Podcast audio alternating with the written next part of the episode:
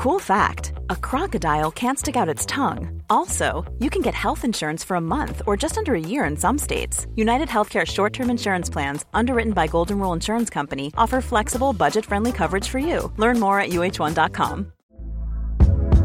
Hey there, it's Michelle Norris. I'm host of a podcast called Your Mama's Kitchen. When I travel, I'm usually looking for a way to find a taste of home when I'm not at home. And one of the things I love to do when I am at home is entertain. And Airbnb allows me to do that. When I was in California recently, I rented a house that had a great kitchen. And when we were sitting around the table, we we're all thinking, we're in someone else's house. Someone could be in all of our homes as well. If you have a home, but you're not always at home, you have an Airbnb. Your home might be worth more than you think. Find out how much at airbnb.com/slash host. Many of us have those stubborn pounds that seem impossible to lose, no matter how good we eat or how hard we work out. My solution is plush PlushCare. PlushCare is a leading telehealth provider with doctors who are there for you day and night to partner with you in your weight loss journey. They can prescribe FDA-approved weight loss medications like Wegovy and Zepbound for those who qualify. Plus, they accept most insurance plans. To get started, visit plushcare.com slash weight loss. That's plushcare.com slash weight loss. This one's for you tonight. Okay, let's get started.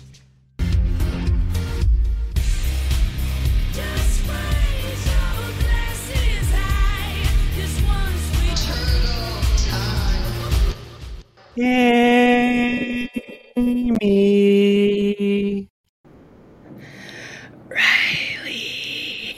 Oh my god. Amy, I can tell I can tell you're sick just from your voice and the way you said your name. I'm fighting for my life over here. Well, so tell me, you told me a little bit, you know, off mic, but I want our little turtle cuties to understand what's happening. When did you know you were sick and how do you feel? Um, I started having a sore throat on Monday. It is now Thursday. I feel shitty, but better than I did. I'm sorry, you guys, if I keep doing little. um, I have a very sore throat. I went to urgent care this morning. Uh, I went to an urgent care by my house uh, yesterday that was kind of a lackluster urgent care. They had um, they also did like um, like lipo and um, microneedling and stuff, and I was like, Wow. that's weird. Um, that seems not like what I want where I want to go Right. and uh, they did a strep test and it was negative. negative and um, once they had that negative result they really didn't uh, care to inquire any further about what was wrong with me and they were like you know like drink tea and like whatever and i was like i'm in a great deal of pain Drink tea. and so I was like, fuck you guys. I just, I completely implode in those situations and I get very irritable and don't advocate for myself. So I just left defeated. And then I had a night of agony. I didn't sleep at all and was just like swallowing fiery daggers all oh night. god, the worst. And then I went to a different urgent care that I've been to before when I did have strep throat, and they were cool. Uh, I'll give them a shout out Hollywood Urgent Care on Melrose uh, near Paramount. I've been there Uh, before. You know what? They were great to me too. Yeah, I've had good experience. They have fun Hollywood um, photographs in every room. Yes. This time I had um, Marilyn Monroe and Jane Russell at Grauman's um, signing their signature in the cement. And last time I remember it was Norman Bates outside of his home. And I was like, that's kind of spooky. I kind of like it. Yeah, that is awesome. Who's Jane Russell? Um, they were in um, Gentlemen Prefer Blondes Oh, together. Okay. She's a brassy dame. She's great. Did you consider it Uh, an upgrade to go from Norman to Marilyn or, or the reverse? I kind of wanted the Norman because we're like entering spooky season. That would have been so But- fun. Yeah, but Marilyn's shining smile got me through. Um, the doctor was outraged about my treatment at the other Wow. urgent care, and he um, said my throat was red as hell. He was like, "It's on fuego in there. We must help you." Um, And we think it's, despite the strep test, probably some sort of a bacterial infection. And he gave me a steroid and a antibiotic in my ass. Both of Um, them were in your ass? both cheeks, baby.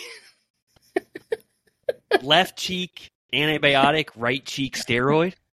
I didn't get to see which was which. Um, but yeah, I uh, pulled down my leggings and they let it rip. And then um, I also got take home meds that I will be taking for the next week, which actually I is chill. I don't have any plans. Uh, if we want to let the turtle cuties into our plans, we're going to Big Bear next weekend for Oktoberfest. And so I think my run of meds will end just in time. Good. And it's so that I can antibiotics. party. You're Yeah. continuing your antibiotic uh, treatment until Big Bear. Yeah. And then you'll Uh, be able to drink as many steins of beers as you want in Big Bear. Exactly. I'm like, uh, Doctor Turtle Cuties, don't judge me, but I'm trying to do the mental math on, like, so I got the butt shot today. So that is Mhm. a dose, right? Like, that's like Yeah. a version of it. But then on the bottle, it wants me to take the antibiotics for seven days, which, if that starts tomorrow, that will bleed into the first day of our trip because it's Friday. But I'm like, if I got a dose today and then I take the pills for six days, doesn't that still count as seven days of antibiotics? Yeah, exactly right. So that I can drink? yes. So the first day, you're fully in the clear based off what your doctor said. And uh, I was telling our friend Natalie, who's going on the trip, and she was like, it's giving Max Todd. Uh, remember when he like busted his face and they were like, no drinking, and he drank anyways. Yeah, and James was supposed to protect him and take care of him, but James was the one pouring shots down his throat. He had like Faith on his lap and was like doing shots, and it was just like total debauchery. Yeah, I'm so Uh, sorry you're dealing with that. I um I haven't been sick since COVID. You know, when we did that COVID remote in April or whenever the hell that was. And um yeah, it sucks Yeah. so bad. I'm so sorry. And sore throat particularly is like the worst thing to deal with because you have to swallow a thousand times a day and it makes you not want to do the one thing that is the, one of the things you do the most in your life.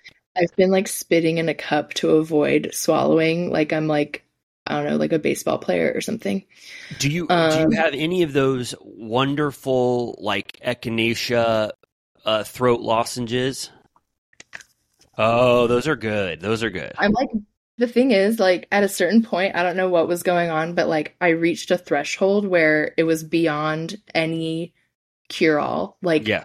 I tried everything, like Right. gargling salt water, the lozenges, um, throat coat tea. Um, Yeah, I no, ate I like imagine. garlic. I like I did everything. It like it was just like not happening.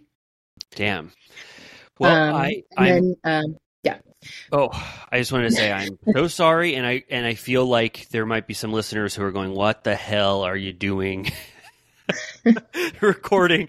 So let's let's do a light and breezy and sort of fast paced quick episode so that we're not just you know making you miserable this entire time. And for the people who love our three hour episodes i think we have to not commit to that this episode. I think we're going to do a quick and dirty um right like maybe yeah, we'll see what happens. You can't uh, we can't be trusted to stop talking. No, that's exactly right. and that's true. But I think to wrap up this, I just want to say, Amy, I hope you get better soon. I can't wait for seven days from now when we're in Big Bear and we're going to be chugging beers with. Um, we didn't tell our little turtle cuties, but we're going to meet up with Sheena's uh, ex boyfriend, Rob, and party with him at Oktoberfest, which will be kind of fun. You're gonna get drunk and see if you can swim to that buoy. Yes, I want to prove that I am a better swimmer than Jax Taylor because I've had this grudge against him for a really long time. So I'm going to try to do that buoy swim test and do it all in one, you know, there and back without drowning, hopefully. Okay, well, let's transition into the Turtle Time news update. Uh, Did you hear that? So high tech. Let, let me. I'm gonna do it one more time because there's another transition option. So just one second. I just want to do one different different take. Um, okay, everyone, and we are now going to go into the uh, certified Turtle Time news update. Oh, God, that was it's very similar. Yeah. Which one did you like more? They were kind of similar. I feel like did the second one have a little more gravitas? Yeah, the second one was a little longer. It's Um, like what's the TMZ one? It goes. "Ch-ch-ch." oh it's like yeah, three of those. yes. By the way, not to veer um, away, um, but I saw that movie Dumb Money uh, last weekend. Um, it's not that good. I Yeah. don't recommend it. But um, the guy, uh, what's his name? Uh, the the stonk stonk bro from Reddit or whatever. Uh, he kind of had like turtle time energy. Uh, I'm like feeling his vibe right now. He like would do these like self tape YouTube videos, and there'd be like little like cat gifts and stuff. So if we can figure out how to integrate that technology, um, I'd be down. He what was so what was Turtle Time ask about him? I'm just reminded of his vlogging style right now because we don't usually record this way. Right. Um, but his fans um are very loyal, like the turtle cuties. Like he convinced them all to risk all of their funds on the GameStop stock, and uh, they respected him so much that they held firm on their buy. And I feel like the turtles would do that for us. So yeah, that, yeah. Well, it's a good segue into introducing the stock of the week, which we want them all to buy. the the ape, the uh, yeah, what what's that? it- what it's called? I've already like deleted the Yeah, the what's I it forget- called? I don't know the, Bitcoin. the the- Bitcoin. What's like the art one? Oh, oh, um, what were those called? Art. Oh, NFTs. yeah. Oh We're my god, NFT. Turtle N- Time each episode is an NFT that we Yeah. will offer for a very low introductory price. Yes, they're they're extremely rare. They're one of a kind, and they cost. What do you think? Seven hundred dollars each. Sure. People Um, don't talk about NFTs very much anymore. I think they've like lost their value. Oh, okay, that's a bummer. Like I think Bitcoin is like done. Um Yeah, Bitcoin is done. NFTs are done. Stonks. Okay, sorry. Anyways, but um, yeah, the news minute. Sorry, you guys, is going to be very uh Tom Sandoval heavy this week. There's like three different things. Yeah, I, I think it has to be just because of the sheer number of projects Tom Sandoval was a part of this week. He not only is starring in um, World's Toughest Test, right? Special Forces World's Toughest Test. He's Yeah. also secretly singing in a costume on Masked Singer, and it is 100% Tom Sandoval. There is absolutely no doubt about it. It is him, which is kind of funny Is to just like- fully, huh? Yeah, is this like the first time that's ever happened where everyone was just hundred percent certain from before it even aired? I mean, I'm not. I'm not sure because I've never been a part of any Masked Singer previous season. But I just think because Bravo fans are, we were so in tune with the nuances of the Bravo Lebs. You know Yeah. that the fact that those clues, it just absolutely could not beat anyone, and we know him so well. Maybe like a, a huge segment of the Masked Singer population would have no idea what those clues meant. I'm pumped up. Right. I'm a hated sea creature, but we just it just cannot be anyone but him for us because we're just so aware of everything about his history and the shows he's on and what's been going on. So I don't know. I feel like we just had a leg up completely. for sure. Um, yeah. Uh, I guess because we were joking about like how like auto tuned he is or whatever, but I guess do they always sort of like mask the voice as well so that it's not like a dead giveaway or I don't know. I, I I thought the whole so I I know nothing about the show, so it might be so annoying to to like listen to if you're a huge Mac. Mask singer head, but I would think that you would unalter the voice because that's the one way you're supposed to recognize someone. Right. So I was Yeah. listening to Tom Sandoval sing, and I was like, oh, I recognize like 60% of his voice. And then the 40% where he was like going really high, I was like, that is not Tom Sandoval's voice. Like, I, we've heard him sing so Right. many times. So, Uh, what Yeah. was it? Any way you want it, that's the way you need it. any way you want it, what is it? Yeah, any way you want it, Yeah. that's the way you get it. Any way you want it, that's the way you need it. Oh. Any way you want it. Oh, yeah. I think that's on the Rock of Ages soundtrack, which I bet he fucking loves Rock of Ages. I just realized. Why would he like that? I've never seen it. Oh my god, we should watch it. It's fucking amazing. Okay, I would love to. It's like very outrageous. Um, I'm just having a brilliant idea. Maybe Tom Sandoval should be in the a touring cast of Rock of Ages. Do you think he would enjoy that? He would love it. What is It's is like- Rock? What is Rock of Ages? Like, I don't even. Is that the one that It's- Tom Cruise is in? Yeah. Whoa. Um, it's like a jukebox musical of um, basically like what would you call it? Like hair metal or like um, like 70s and 80s like rock. Okay. Um, and uh, it's a blast. Okay. Let's definitely watch it, and let's definitely try to get Tom Sandoval part of their um, what's that called? Their cast, touring cast. Yeah, let's do it. So, um, I what did you- watch um, World's Toughest Test. I watched the Oh. entire episode.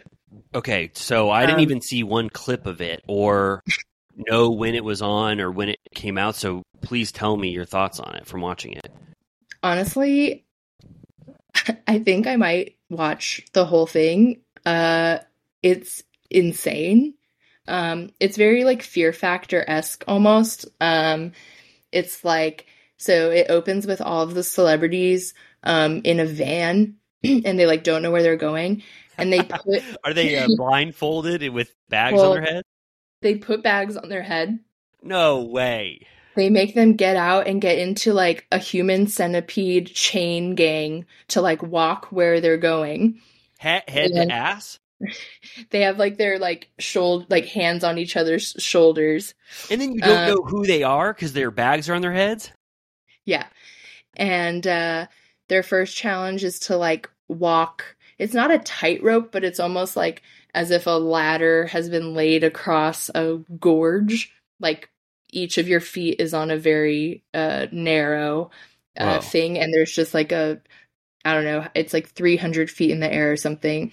Um and they are, you know, wearing like a uh bungee or whatever, but uh like everyone falls like for the most part. Uh actually Sandoval makes it across. Whoa. Um but like the since it's like army style, they're all they're so mean to them. Like yeah. Jojo Siwa will like smirk and they'll be like, "Shut up, you're disgusting." Yeah. Yeah, I- it's just like Jojo Siwa. You're like, okay. Um, Tara Reid, I don't know what's going on with her, but um, I do not think she should have been approved to be on this show. Okay. I'm like concerned for her health and safety. Um, there's one point in the show when um she's like falling asleep because they think it's like the end of the day, and then and they all have numbers, like they wear like a number on their arm, and she's number two, and they just scream. They're like, number two, get out here, and she like she's like wakes up. She's like, what? And she like runs out. And I think she's wearing like long johns or something because they're like, Where are your pants? She was like, I was sleeping. And they're like, Go put on your pants. And then she like tries to like jog back to go like put her pants on and she like falls. Like she Oh, can't even no. like just go from point A to point B. She gets um in trouble for trying to bring in contraband Marlboro lights. Um, Whoa. she just like keeps getting in trouble and then um so they do like the um you know the latter thing and like ha- i don't know how many of them make it like a small percentage of them make it across. Um it's kind of anticlimactic. And then uh they go back to their like barracks or whatever. And there's drama between brian austin green and Blac Chyna. Okay. um and then um they when they have Tara Reid come over, they put a bag on her head again, Oh my god. um, and guide her into this little like Guantanamo um interrogation chamber, which it's like just very funny because it's clearly just like a set. right. Like it's like dirt on the floor and it's like made to look kind of like shitty, but I'm like, this is just like you had like set decorators like working Right. on this. And like they like unmask her and she's like she looks so like bewildered and like scared. like she looks like terrorized. And they're kind of like it, you can tell that they kind of feel bad. Like they're like, oh no.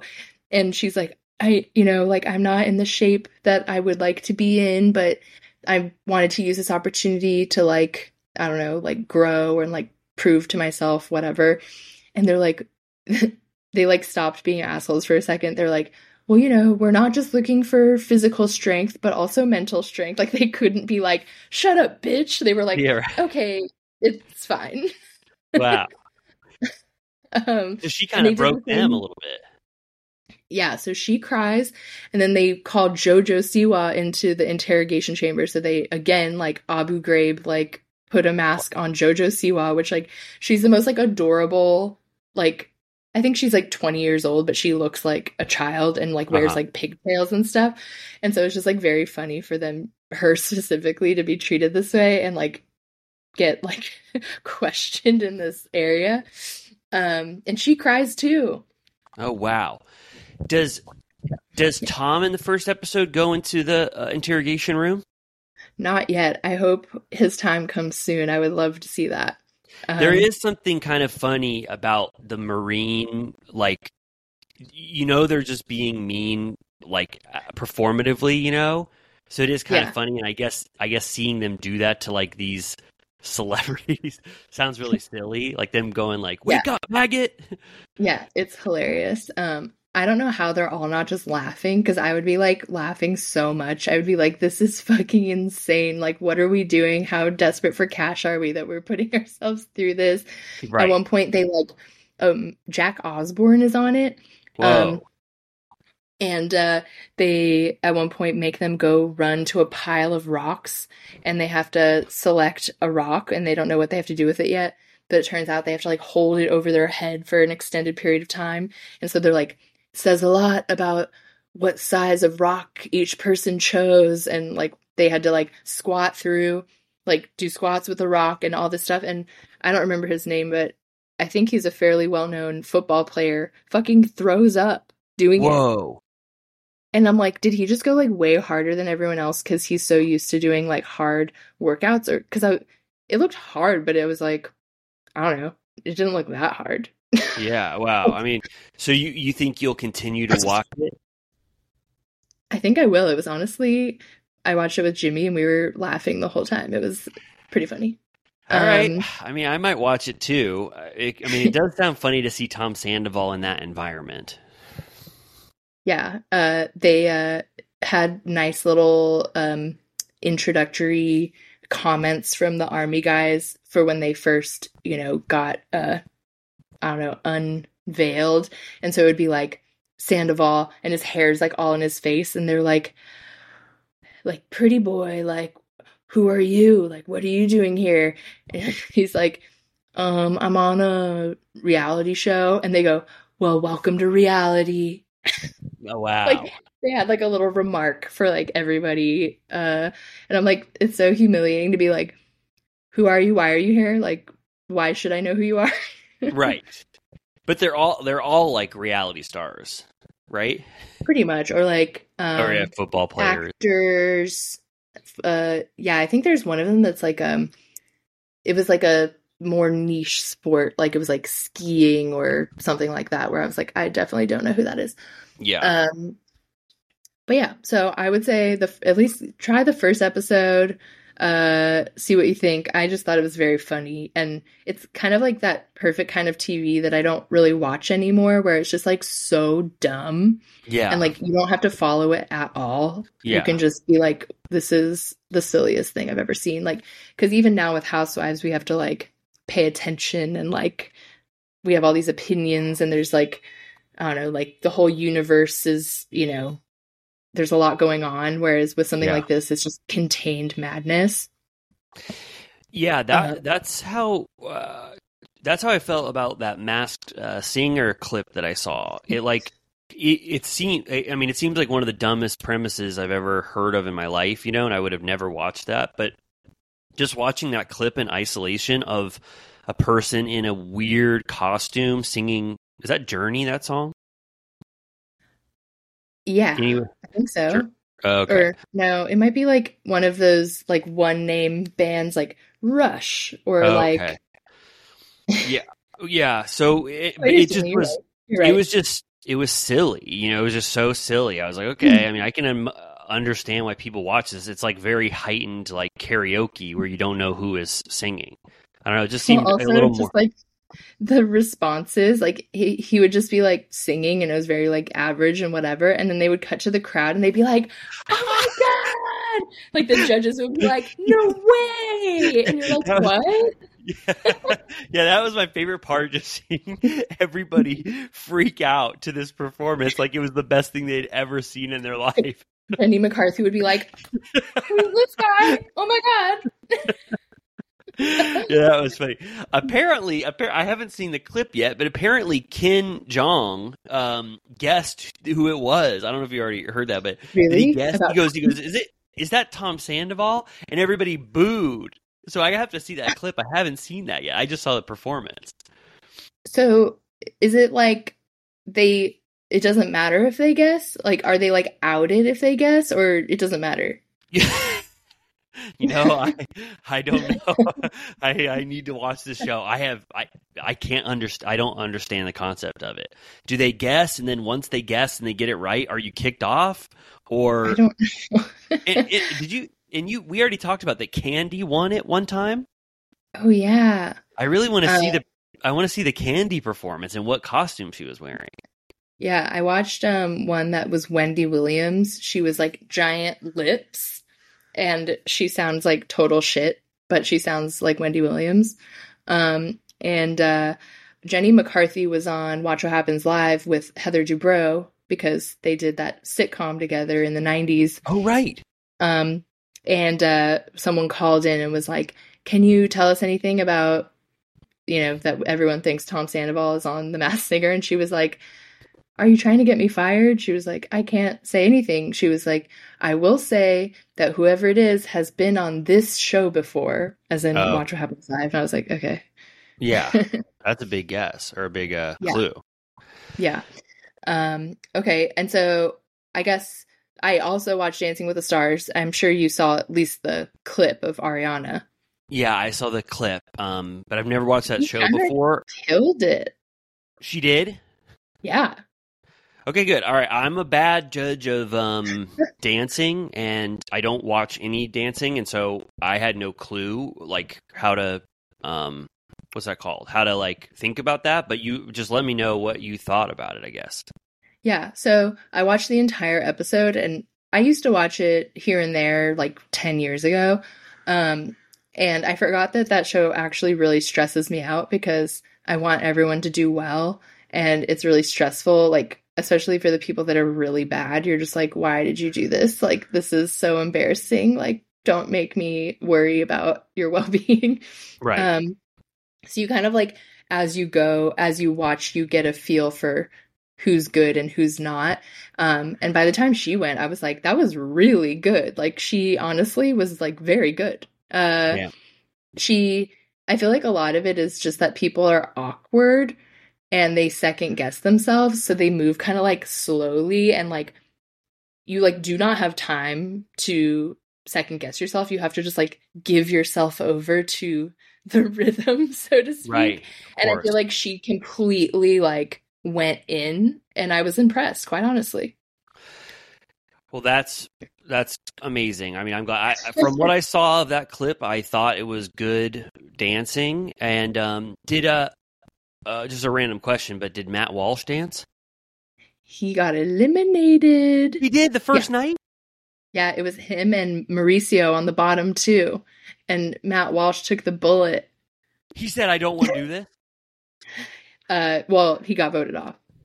Oh, okay. So, so Mauricio did really bad, and Matt Walsh did really bad, and then everybody voted and said Matt Walsh has to go.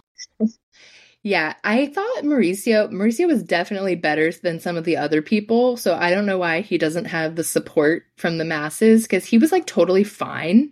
Oh, so it- Um so the judges can only give you so much um, uh, validation. It's really up to the audience. yeah, it's some mix of the judges' scores and the votes. Like there's some like uh algorithm. Um because Mauricio think- was fine. Wow. Do you think that the voters didn't know that Matt Walsh was one of the founders of UCB? I guess not. They they don't take their sketch comedy very seriously. So did he? Was he pretty um, blatantly bad? Yeah, he was terrible. Um, there were a handful of them were, that were just really bad, like Alyson Hannigan from American Pie. Uh, Oh, yeah. very bad. Uh, bad week for American Pie. Why? Because Tara Reid and Alyson Hannigan were having trouble on these different reality shows.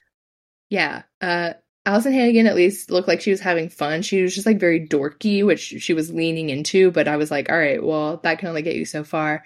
And Right. then Tyson Beckford, uh, the model slash actor, was terrible. Whoa. Um, who else? There were just a few that were just like really hard to watch. Um, uh, so Mauricio was totally like I would say in the better half. So I don't know why he was on the bottom. Uh, Do you think there's some sort of um, credence that their celebrity gives them? Right? Because Matt Walsh is probably the least popular in the same corollary with people who watch Dancing with the Stars. So maybe they're like, get this guy from Veep off. We barely know who the hell this guy is. And he like almost didn't even do the show because of the strike, but I Right. That deal came in just in time. So I feel like he probably didn't even promote it because he was like not even going to do it. So Yeah. yeah, I think So- he was just a weird choice, anyways. Sorry to ask so many questions about Matt Walsh. Um, was Ariana by far the best dancer? Um, I'm trying to think. Uh, actually, Jason Mraz was really good. Wow, Jason Mraz is on it. he was really good. Wow, that's awesome. Wow. he was one Um, with the music. Did he? Do you know what song? What song did uh did Ariana dance to? It was like, I love me, I love myself, don't need nobody, anybody else. You know that one? Wow. Yeah, I didn't. That was no, that was a beautiful uh, rendition of it, but I, I haven't heard that song. What did um What did Jason Mraz dance to? That's a good question. I think it was something like 70s. He was wearing like a um a kind of like a disco-y outfit. Um but yeah, he was really good. Um there were so many it's the first episode, so there were so many people that uh I, yeah. I really can't believe that Mauricio was on the chopping block on the very first episode. I mean, god I know, damn. like let's get rid of Jamie Lynn Spears, the abuser of her sister. Get her booted. Jamie Lynn Spears abused her sister. She's like part of the family's evil plot. Do you think um so you- oh so Jamie Lynn Spears was one of the people that didn't think Britney should be free? That's right, because she wants to keep getting those checks, and maybe uh, she stopped getting the checks, and that's why she had to be on Dancing with the Stars. Do you think Britney is pretty free right now? She's running around her house with some knives, and I'm a little concerned. Did you see that like then in the next clip she had a big bandage on her arm? yeah, and she has three little like Maltese dogs that are like, the hell is going on in this damn house? The cops checked in, I think, on her. I think I just And read. they did. There's been a lot of stuff Ugh. you've been talking about already that has been news items that I received this week. One was that Marilyn Monroe, Monroe they did an AI uh, composite of what she would look like at the uh, age of 91. How'd she look? Good. Hot? Yeah, still really, really hot. It's. I guess she would have been 91 uh, now, currently, if if Okay. things hadn't happened bad to her. Anyway, that just reminded me of the news items, and you mentioned Jamie Lee Spears as well. Um, do you think you'll continue Dancing with the Stars to follow Ariana's journey on that show? Yeah, I think I'll. I mean, we'll see. I don't see why she wouldn't make it pretty far. I I would watch. I mean, I'll like record it maybe and just like skip through because I forgot that again. I think because um now that um again, I'm not complaining about our um scholarly watching of the Housewives, but I need now content that's completely unrelated to anything. I mean, obviously Ariana is related, but Yeah. um like now when I watch like Teen Mom or like Botched or um I don't know, like 90 Day Fiance or something like that, I feel like complete relaxation. Yeah. Whereas when now when I watch Bravo, I'm like, oh, I I gotta, I, I gotta mention that. Like, gotta think about this. You know what I mean? Yeah. Like, I need Yeah, the like it's- really dumb shit to have on the side for extreme relaxation viewing. And I feel like Dancing with the Stars was giving me that. And then the ABC big, big ABC conned me into wanting to watch The Golden Bachelor. Why? It looks interesting. Um, I don't even watch The Bachelor or The Bachelorette. I don't even like it. I don't think it's good. But I'm like, but old people. yeah, I mean, old people are amazing. Is he? He's like seventy. Is that right? I think so, something like that. And all the women are like hot. They like look amazing. But then I'm afraid that I'll be too heartbroken when they get eliminated because I can't, not to like infantilize um, our elders because like they've been through more than we have and can handle it. But I think I'll be like so upset if like a 75 year old woman gets eliminated. Yeah, and like they cry. Like that would be so much sadder than the usual type of people. Is it? I mean, I am interested in it, like because of the Bachelor, like when they all like get drunk in the house together, and there's like thirty of them, and they all have to have a minute with the Bachelor, you know, or else he's going to eliminate one of them on that first night. That would be kind of interesting to Yeah. see with people who are over seventy, because you know what I mean. Because young people are so much more like callous about getting that sit down with the Bachelor, and I yeah, Yeah. so I don't know, but I, I'm not going to watch that show because I don't even like the Bachelor. Um, Yeah, but I don't I don't know. either, but I'll let you know if I tune in. I saw a clip. You know how it's become kind of a thing for people to do like a stunt when they get out of the limo, like for attention. Oh, Um, oh, there I know that very that well. wore a full like spirit Halloween old lady outfit with like a walker. No way. He's like, huh? And he goes, Do you need help? And she goes, Psh, Does it look like I need help? And she's like, Hot. I was just gonna say that would be the perfect opportunity for a Will, Willy Wonka esque entrance. Don't, don't, exactly like just like what you just said. They come out of the limo. They're in a using a walker or a Zimmer frame, and they go, "Does anybody? Uh, I need some help, dearie." And then when the Golden Bachelor comes up to them, they go, "Stop right there." And they push their Zimmer frame away, and they do a somersault and say, "I'm actually younger than you think." Yeah, I would do a full like ambulance, like stretcher. Like, oh, do you mean like so? So they you would arrive in a car and it wouldn't be an ambulance, right? Or maybe a coffin. that would be good. A hearse pulls And I'd be up. like, I'm back, baby. that would be so fun. Either of those is, I mean, for the next season or or a future season, if someone wanted to do an ambulance with a stretcher or a hearse with a coffin, I don't know. I think uh, they might. I don't know. They might not like. They might not like witness seeing a hearse used as a prop. You know, with a with someone come out of a coffin. Yeah. Well, I Um, will keep you posted on that. Um, and then because uh, we are so diligent uh, to our listeners, we did listen, unfortunately, to the first episode of Everybody Loves Tom, the podcast. Yeah. So, uh, well, we both listened to it. How did you feel about it? it was just kind of like boring. Like I was like, Yeah. what is this for? Like it just felt like it's it felt like he should have just if he could, he would do what Ariana and everyone else does, where they go on like Scheana's podcast or Lala's podcast, like an existing podcast. Like there's truly no reason for him to have his entire own podcast. No. Um, he just like hasn't had an outlet to talk about his version of the experience. I mean, except Howie Mandel, which we know how that went. Right. Um, so it just felt like he was doing what like Ariana did on Call Her Daddy or whatever. Um, but now everything feels old and like I don't really care anymore. And I'm like, I don't really feel bad for him because I'm like, yeah, that was like in April. Like it's fucking October. Like Right. it's just like old.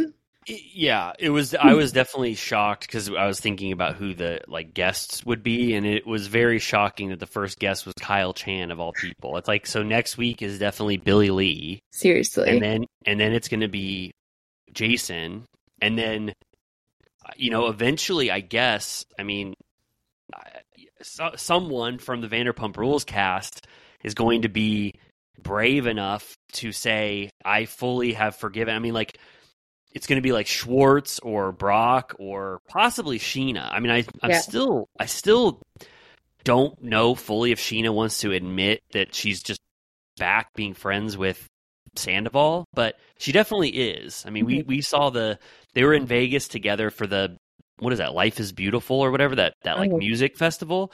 They're in there, and Tom Sandoval's just running around with Scheana and Brock. He's taking in, uh, he's doing Instagram stories. He gets into a limo with both of them. Brock goes, "Here, mate, have a shot." And wow. it's, it's a, yeah, they're just like fully back as friends. And Interesting. yeah, for the audience, we just don't know what happened on the show that for why he gets forgiven. So I don't know how he would have a guest of Vanderpump Rules that hasn't had that experience where they got to see what happened in season 11 for them to get to that place. Right. Um yeah, he just like uh I I didn't watch uh the podcast, I just listened to it. So was it the was the guy from his band like the curly-haired guy that's like always with him or is it someone else? No, it's that guy that you know. It's the it's the drummer uh, who was with him on the Howie Mandel podcast. Okay. It's he, I don't think he has curly hair, but I also can't even I can't even recreate him in my mind right now. But you would know him. He's his drummer.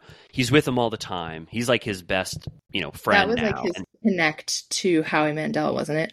yes, and I can I mean I can just quickly for people who don't want to listen to the Tom Sandoval podcast, I can just say some of the big moments. Do you think that would be Yeah. worth the the time? I think this is probably the best service we've ever provided because no one needs to listen to it.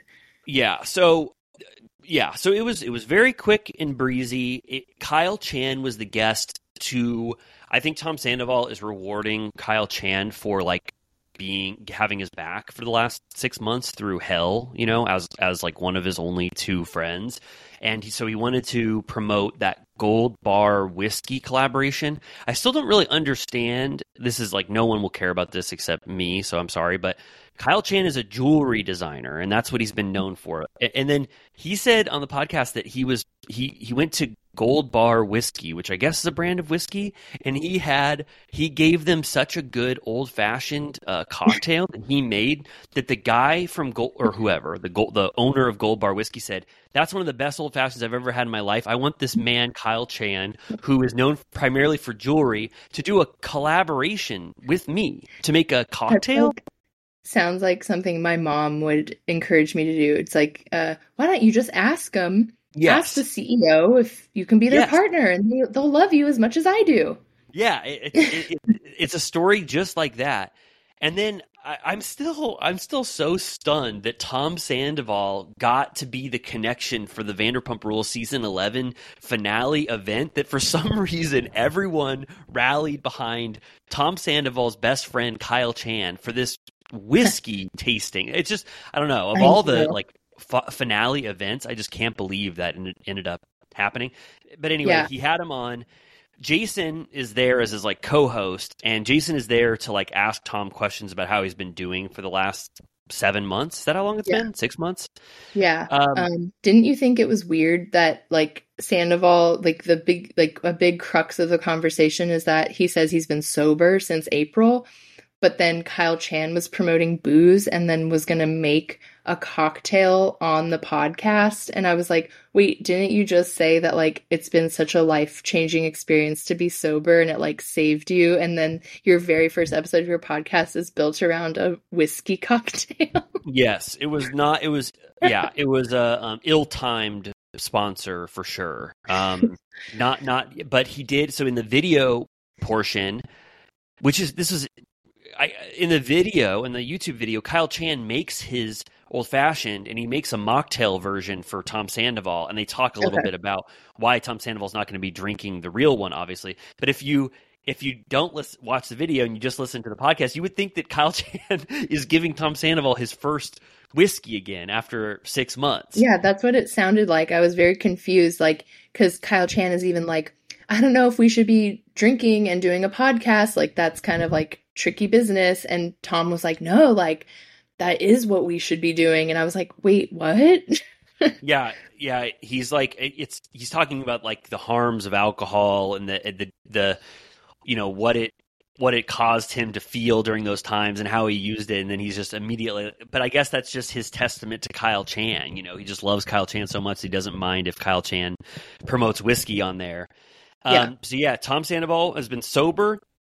He also quit smoking cigarettes, right? We heard, Yeah. which is that's a That's huge. yeah, that's huge for him. I mean, he was smoking behind the scenes of like every single scene of Vanderpump Rules. If you look closely enough, he's just like, you know, yeah, a champion Yeah. cigarette smoker. So he fully Yeah. quit that. He. They talk about why uh, Tom Sandoval and the Most Extras decided to go on tour. You know, because a lot of people were like, why the hell is he just going through life and pretending this didn't happen? And he's up on stage and he's laughing and he's singing songs you know and like he should be um you know i, I don't know taking it time to reflect or whatever. So they talk about the decision behind that which was that they already had the tour fully booked before Scandoval happened. And if they would have canceled the dates based on Scandoval they would have been completely blacklisted as a band throughout the entire country which I understand that. I mean, it's true. If you back out on all the venues when, when you're already booked, they said that their their booking agent would have fired them. So, I guess for for people who you know hate Tom Sandoval, they don't care about the success of his band. They're like, you could have just backed out and not done it. But for him and for his bandmates and whatever, that's that's a reasonable decision to make. You know, I mean, Yeah. I understand why he had to adhere to the tour, and it made sense to me why why they did it. I forgot that he literally had a show that very first Friday night, like yeah. six hours after the TMZ uh, article dropped. Like that was so Yeah. crazy. It, it, I mean, it's it does it makes him seem a little less craven and like desperate for attention. If you imagine that this is just something that they could not. Oh, and he also said financially he couldn't give it up too because he lost all of his sponsors. He wasn't going to be on Winter House, so you know, I I was happy to know that fact because you can still. You know, have your opinion of Tom Sandoval, but it's good to know. You know, I, I guess a little bit behind the scenes of what happened. Yeah, that was um interesting when he was talking about the producers gave him a ultimatum about he had to film with Lisa and Scheana to be allowed to do Winter House. Yeah, Like I thought it was interesting that those two things are like very much connected. Yeah, like the, the You know. same Bravo executives or whatever can can influence your decision to work on one show and then hold the carrot of working on another show. So he he admitted that he just continued filming for the opportunity to go on Winter House, and then he said that Winter House just said, "Hey, this is not." What, what did he say? Winter House said they were like, uh, "I don't think this. There's no point in you going to Winter House anymore." So even though he did commit to the scenes, they just said, "Don't be on Winter House." I, I, I honestly can't understand that decision. Why? I mean, I know they want Winter House to be really fun and carefree and be like a vacation with a bunch of people, but do you think that they thought that Winter House would have such like hatred towards it that nobody would watch because he was so vilified at that point? Right. I mean, there that's ugh. Because when does that come? Doesn't that come out like next week or something? Yeah, it's like in, O- it's on October. I mean, I feel like it would have actually been that would have been a tasty treat for us. Yeah, it would have been perfectly timed. I mean, it's I, the world cannot hold a grudge as long as we want to about Tom Sandoval. I mean, eventually in season 11, there are going to be things we're going to see and people are going to rally behind him. I already see people being very spirited towards him again. I mean, it's like it's it went from 90% hatred to now I'd say 70% hatred. Well, he Um, even said that Ariana um, unpacked some boxes in his presence. Uh, she did not make eye contact, but they shared a space for Yes. about 15 minutes, uh, which I thought that was very funny that he was like proud and happy to have made that progress where she could just like, like, rip open some Amazon boxes while he's in the room. yeah, he said he said that the boxes were so high that they were covering her face, and then she would open one one by one until it got lower up into her face, so he saw who was behind the boxes. But yeah, it was it it was interesting that that's the bar for their relationship in the house. I mean, if it is it is, I mean, in his defense, it is a little better that she would even be in the same room as him. Yeah, he said that she said hello to Billie Lee. Right. Um, so I don't know. It's interesting. Well- I Well, what? Well, I mean, just just to get back to Winter House, I I like. I can't. I don't understand. I guess they thought the hatred would last so long because, and they didn't want it to like affect Winter House. But having a time capsule of when Tom Sandoval was the most hated man in the world, and then he goes to the north, north or whatever, you know, a Yeah. vacation house with, they would have been talking about it nonstop with him, and you would have gotten like his unvarnished wreck of a you know of self on that Yeah. show. I like Yeah. what a time capsule we could have witnessed, and it would have been a, a time now where we would have wanted to see that. We wouldn't have had so much hatred towards him. I that was a really bad decision. Totally. Um, Kyle Kyle Cooke talking Tom Sandoval through this whole thing. Schwartz there talking through it. Oh my god, he Corey- was probably yeah, like a total shell of a human being at that time. Kyle Cooke would have had to been like, I cheated too, and Amanda forgave me. Like, I mean, there's cheaters in that house. Schwartz is a Oh, yeah. cheater. Corey uh, cheats probably on everybody he's ever been with. Like, Yeah, it would have been, and they could, they couldn't have. It would have been interesting to see also how they like how the house aligned. Like, there would have been people who absolutely hated him, like the below deck people or whatever. You, you know, like some people would have Yeah. hated him. Some people would have been like, we can't treat a human who's in our house like this. Like, we have to offer him something. So I don't know. That was a dumb decision. for sure. I'm curious how um how much they're going to make Schwartz deal with the elephant in the room, uh, or if they can kind of just ignore it since it doesn't really affect him uh, directly. Schwartz is so um Schwartz is so what ambivalent or so non-confrontational that he'll have no valuable things to say about this. You know, he won't he won't give any definitive answer about how he feels about this entire thing.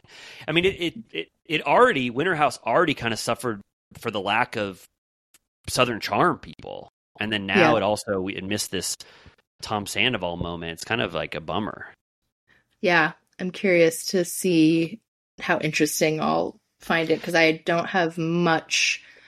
I don't have a deep history with Below Deck. Um, Yeah. but uh, yeah. So I'm trying to think what else happens on that uh Scandoval Sandoval uh pod. He at one Yeah. point, I mean, he gets kind of dark. Like he says that he was, I don't know, in a very dark place. He uh I don't know. He basically said he could imagine a world in which he would no longer Yeah. be on this earth. Yeah. Yes. He he said that. He said that like he came back from one of his first shows. You know, he's still the most hated man in America. He hasn't slept, he hasn't showered, he was sleep deprived, he was probably drinking a lot. And then he said he like got home and Ariana's filming a Duracell battery ad and like the, his alarm is going off in the house is in it and his assistant which I'm sure this has the the the shadow of Tom's perspective on it. You know, this this is this is cloudy with his memory for sure, but you could sort of get into the mindset that he's that he's talking about where he just felt miserable, the world hates him. Then Ariana is getting this like campaign which is using him and she's being, you know, glorified right now. And then he comes home and he says that he got in such a dark place that he really considered ending his life. And Billie Lee came over and she took him to a comedy show. Anthony Jeselnik. I'm just kidding. It wasn't. I'm just kidding. It was, but she took him to a comedy show, and then Kyle Chan asked, "Was it?" A, or Jason said, "Was it a funny comedy show?" And Tom said, "Tom Sandoval said, yeah, it was okay." Imagine being like literally suicidal and someone's like, Do you want to go to like the improv?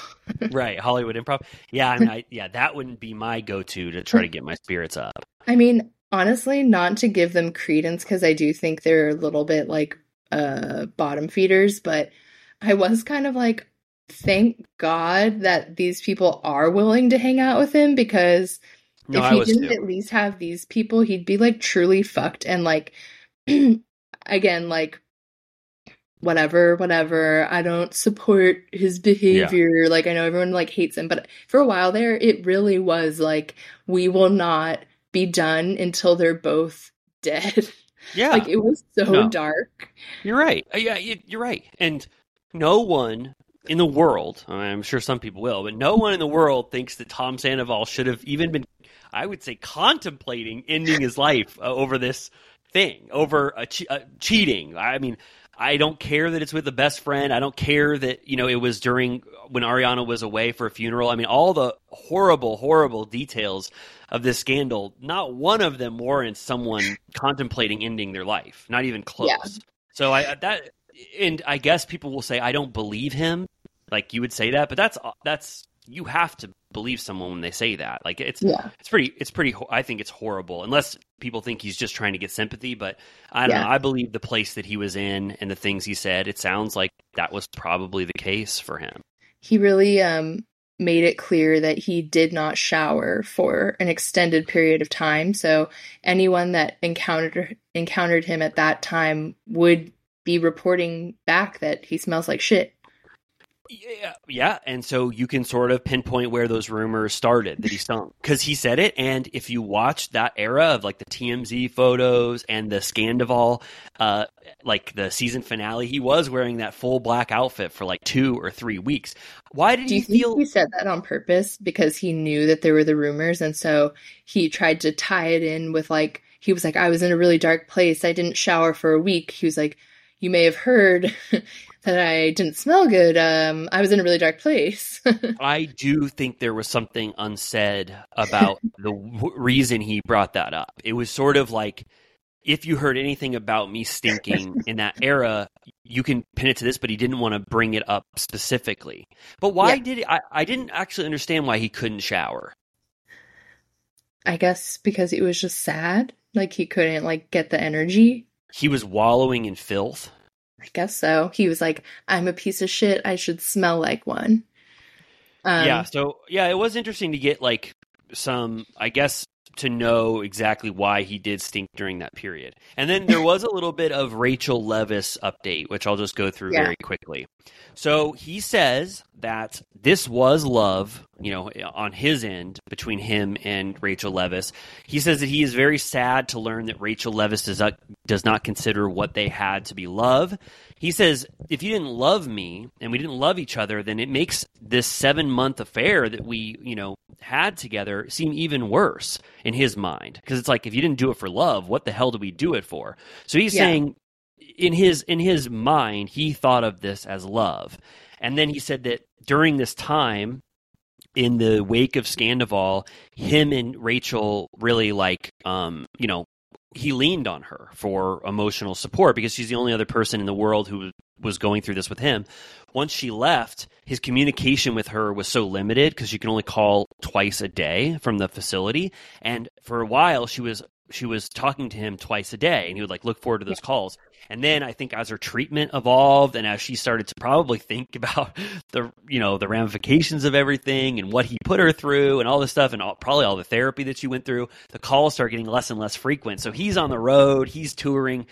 I, I don't know if this is like the end of his drinking, but he's still going through it with the world, you know, still being Yeah. paparazzi's happening, and then and then Rachel is.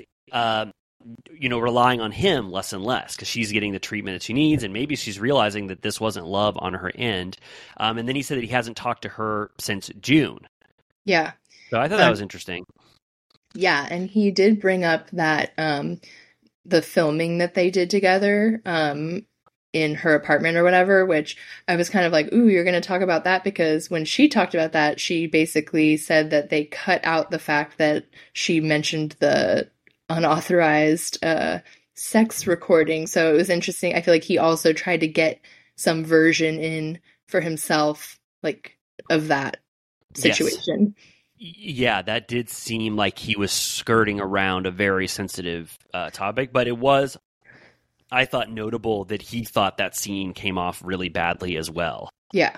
Because it did. I remember that was the most awkward scene I had ever seen in my life up to that point. Like seeing them, they were so uncomfortable around each other. Like, yeah, so yeah, that was that was interesting. So I don't know how many more like I don't know how this podcast can be sustained because how many more details is he going to be able to share from the last six months or seven months and keep people engaged and only bring on Billie Lee and people who are comfortable being on a you know still controversial figures podcast i Right. you know what i mean i, I don't know how long this this can last and also with his attention span i, I don't know if this is like going to be a long running podcast And didn't Rachel also say she's going to have a podcast? So it's like just everyone, uh, every single person on Vanderpump Rules will have a podcast, yeah, just not James. which I bet he will. Yeah. Okay. Yeah. Wait. You're right. I mean, Schwartz will never have a podcast, which you know, props to him for making that decision, and I think that he would never do that. James, as of now, doesn't have one, and then that's wait, everyone else does, right? Yeah, like Saucy, former Jackson, Brittany, members. Yeah. Kristen. Kristen. Yeah. oh, damn. Wow. Yeah. I mean, it is. That just is let anybody have a fucking podcast these days. I know. Um, okay, well, did we get? I mean, we we did what we said we wouldn't do, which is talk a full hour of news. I knew we couldn't be stopped. I knew it. yeah. Um, Um, do you want to? I don't know. I don't know how to take a break on this Riverside thing. I think if I click stop, we can pick up recording again. Do you need a little Turtle Time certified piss, and we can test it? Um, sure. Okay, so I'm going to click stop, and I am going to hope that it lets us just pick back up. Also, I wanted to say that this podcast has been powered by Riverside FM. Powered by Riverside FM. Okay, so let's. I'm going to stop, and then I'm sure we can start again. You you have faith that I, if I click stop, it'll let us start again, right? Yeah, I think I'm going to use this as a certifies certified lozenge break. Okay, that sounds good. All right, let's pause, and we will come right back. I'm Sandra, and I'm just the professional your small business was looking for. But you didn't hire me because you didn't use LinkedIn jobs. LinkedIn has professionals you can't find anywhere else, including those who aren't actively looking for a new job but might be open to the perfect role, like me.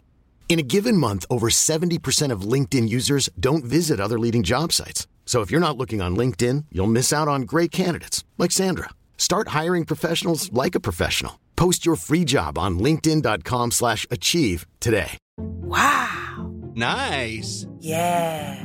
What you're hearing are the sounds of people everywhere putting on Bombas socks, underwear, and t-shirts made from absurdly soft materials that feel like plush clouds. Yeah, that plush. And the best part? For every item you purchase, Bombas donates another to someone facing homelessness. Bombas. Big comfort for everyone. Go to bombas.com slash ACAST and use code ACAST for 20% off your first purchase. That's bombas.com slash ACAST. Code ACAST. And we are back from pissing. Great. Did you you did a lozenge? I did a lozenge. I spit part of it out so that um, people didn't have to hear me sucking on it. But I also prepared myself some throat coat tea. Um, in my uh, Romy and Michele, I invented post-its mug that an old coworker got me like 10 years ago. Oh, that's fun. um, so hopefully the tea will help me. Um, I I definitely am better than I was earlier. I could not have done this um, three hours ago. Okay, good. All right. Well, thank you for doing it. I I appreciate it, and I'm sure our little turtle cuties listening will appreciate it. I couldn't stand the thought of no episode going up tomorrow. People depend on us. I know. Yeah, that would have been very sad. Okay, well, do you want to talk about Southern Charm? Yeah. so this this episode is a week old, but like we told our little turtle cuties, get on our schedule with us. Why don't you take a break? You know, take a break. Ha- watch Southern Charm at a leisurely pace. You know, give it a couple days of thought. And so we are going to be talking about, contrary to you thinking that we would be talking about the episode that aired last night. No, no, no. We're talking about an episode that aired seven days ago. But everyone should be doing the little turtle cutie challenge, which is watch Southern Charm four or five days late. So this sounds uh, uh, topical, right? Exactly. I know. Uh, this morning when I was like dying, I was like, maybe I won't feel better until the nighttime, and maybe we can just record the podcast at like 8 p.m. and we can include Southern Charm because it's going to take me so long to get my shit together. But no, no, no. We're going to Baba do uh, from last week. And I will say, uh, just up top, that JT is a funny little guy. He really is. He is. So, I'm glad you started right with JT. Um, I, I really liked him. I mean, I you know who knows what this this guy will do throughout the run of the season. The he could he could be one of the worst people we've ever known in our lives. He could have committed some egregious acts in his past that we don't know about. But for right now, I thought he he came out he came out very strong and and felt very um, a part of the group in a natural way, which is which is hard to do. Yeah, he had um I don't remember if we already said this to each other, but Shane vibes. Not just because he's petite, but like his sense of humor is kind of cheeky. Oh, oh, Shane, Shane from the OC. Yeah, He does have a little bit of that Shane.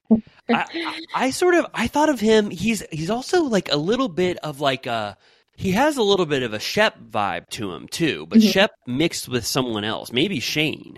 It was almost Yeah. like we got a little a new version of Shep, one that's less. you know, Shep is very has been sort of brought down by life. It seems this season, you know, and he's like he's reconciling or recovering from the Taylor thing. But JT Yeah. had a lot of energy, and he seems like he can be a little bit of a stinker sometimes. totally. I mean, this episode is called "Spilling the JT." Yes. So they put all their eggs in the JT basket. Yeah, and not to just say JT and not and skirt over the other two cast members, but I also thought Rod came out strong as hell. He was Yeah. funny, kind of fun, sweet, and that that date with Olivia, that was like his main scene. He just got one scene where he's introduced, you know, taking Olivia on a date. I actually felt like that was kind of romantic. Sometimes like Yeah. Oh, yeah, I was just gonna say sometimes a date can be very awkward if they don't have any chemistry. I mean, obviously, like sometimes even Austin and Olivia scenes from like last season or whatever, I'm like, you guys don't really have much chemistry at all. What is going on here? But there was like some blushing and a kiss that felt kind of natural.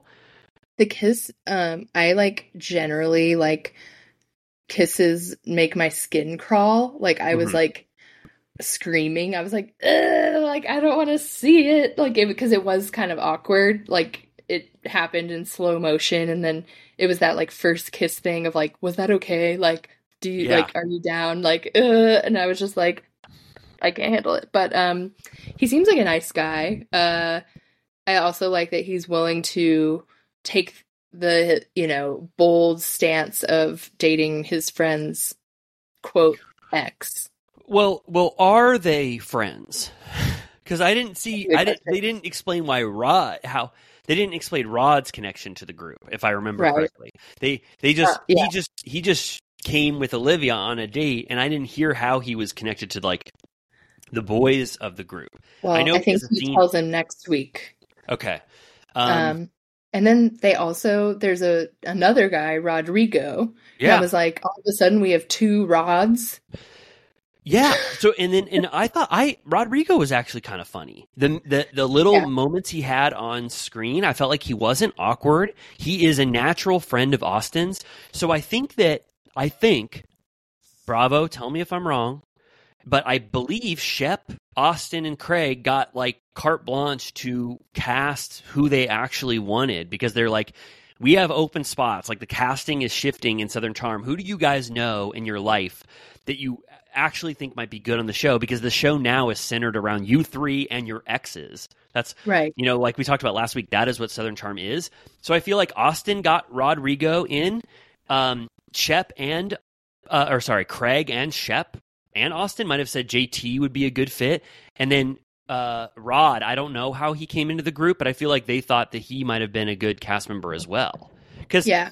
they, they are friends of them. Yeah.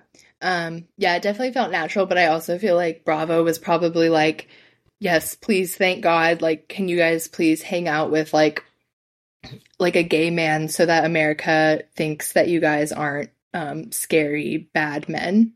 Like, yeah, I guess so. Um, yeah, yeah, I guess there could have been that decision made as well. Um, I liked. I mean, yeah, it, it felt like JT's timeline was a little ambiguous, or, or didn't. I wasn't exactly sure how well JT knew them because uh, Craig said two, like two years that they had known him, and then JT said, "I've known these guys for a really long time." And I was like, "Which is it? Was it two years ago?" Because I guess he moved to Charleston in the pandemic, and he said that he would see the guys out at the bars, like you know, like he'd be like if you or I went to Charleston and we lived there and we just saw the cast members hanging out and he was like, I want to chug beers with those guys. So it seemed like he just said, Can I be your friend? Yeah. Did you see in our, I think it was in our DMs, uh, I don't remember if it was a patron or uh, just a regular old Turtle Cutie, but anyways, one of our listeners went to Charleston and she went to the Craig's Pillow store and she had an encounter, a sighting of Madison and her husband. And I was like, wow, that's pure gold. Like, if we ever do go to Charleston, we must have a sighting. Yes, I want to. I mean, I think I think next season when they're filming, you and I and whoever we want to bring, we go to Charleston for one week and we just hit all the spots. Republic, Ink Lounge, Deck Energy, or whatever the hell that one place was called. right? We just go to all the spots. Yeah.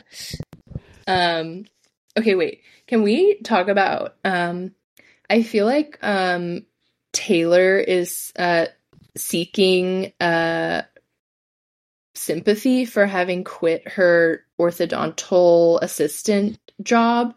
Um like she's like thanks a lot, Shep. And I was like, "Girl, like no one thought that was a good idea." Yeah. Like I what?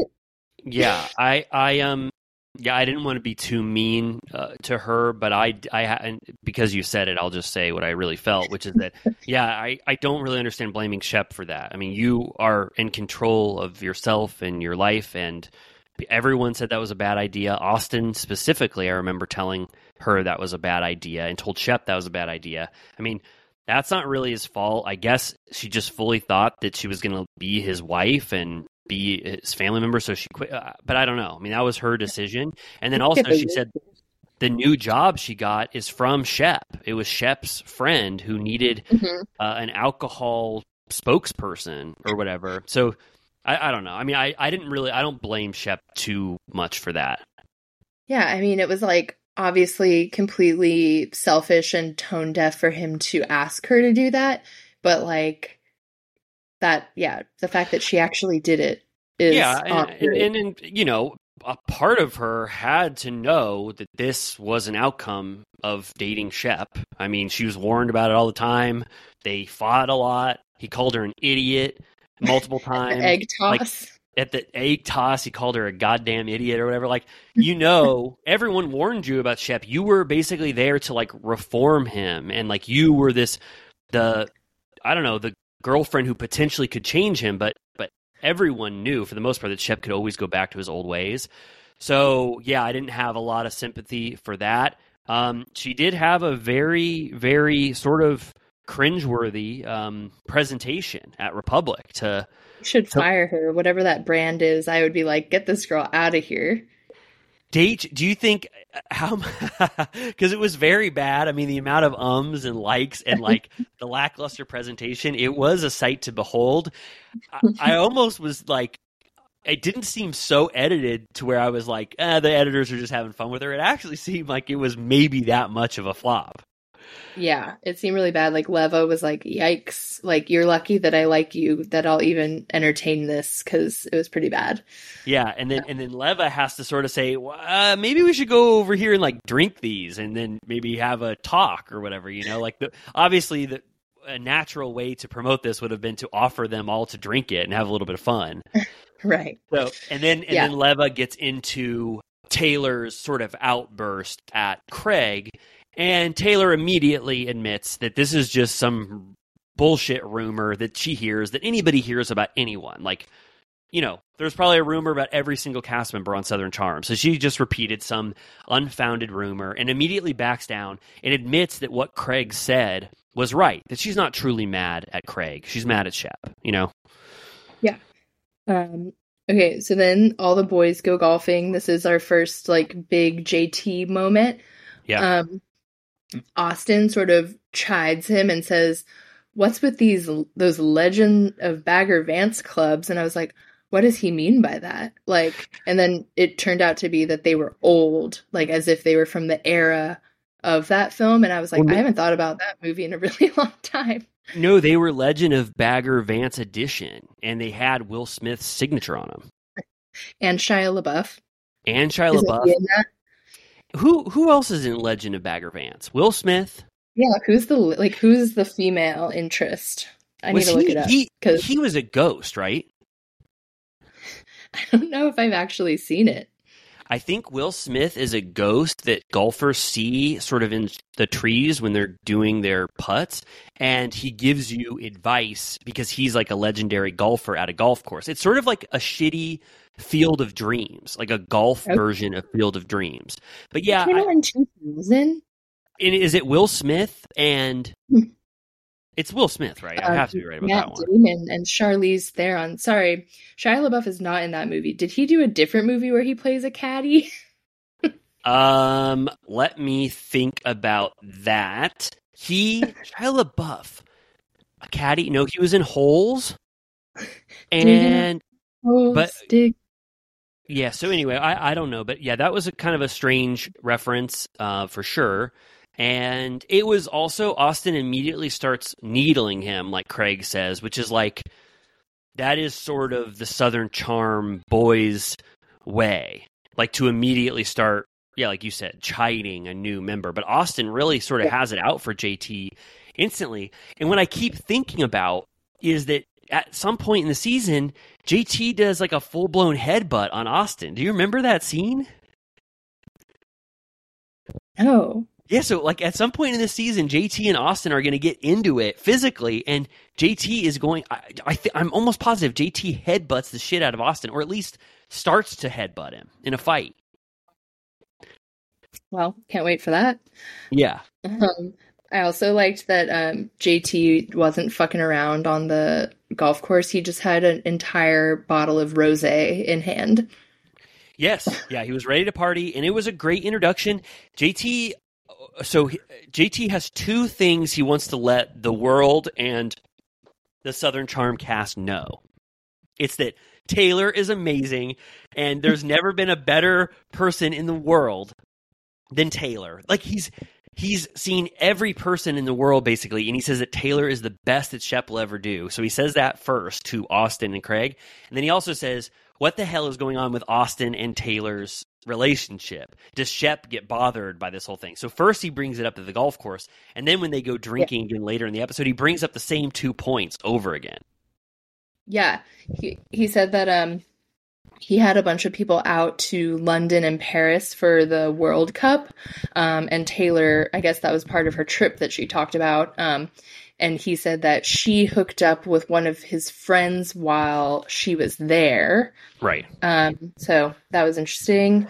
Um, and then, um, yeah, then it goes straight into the uh, the Rod and Olivia date.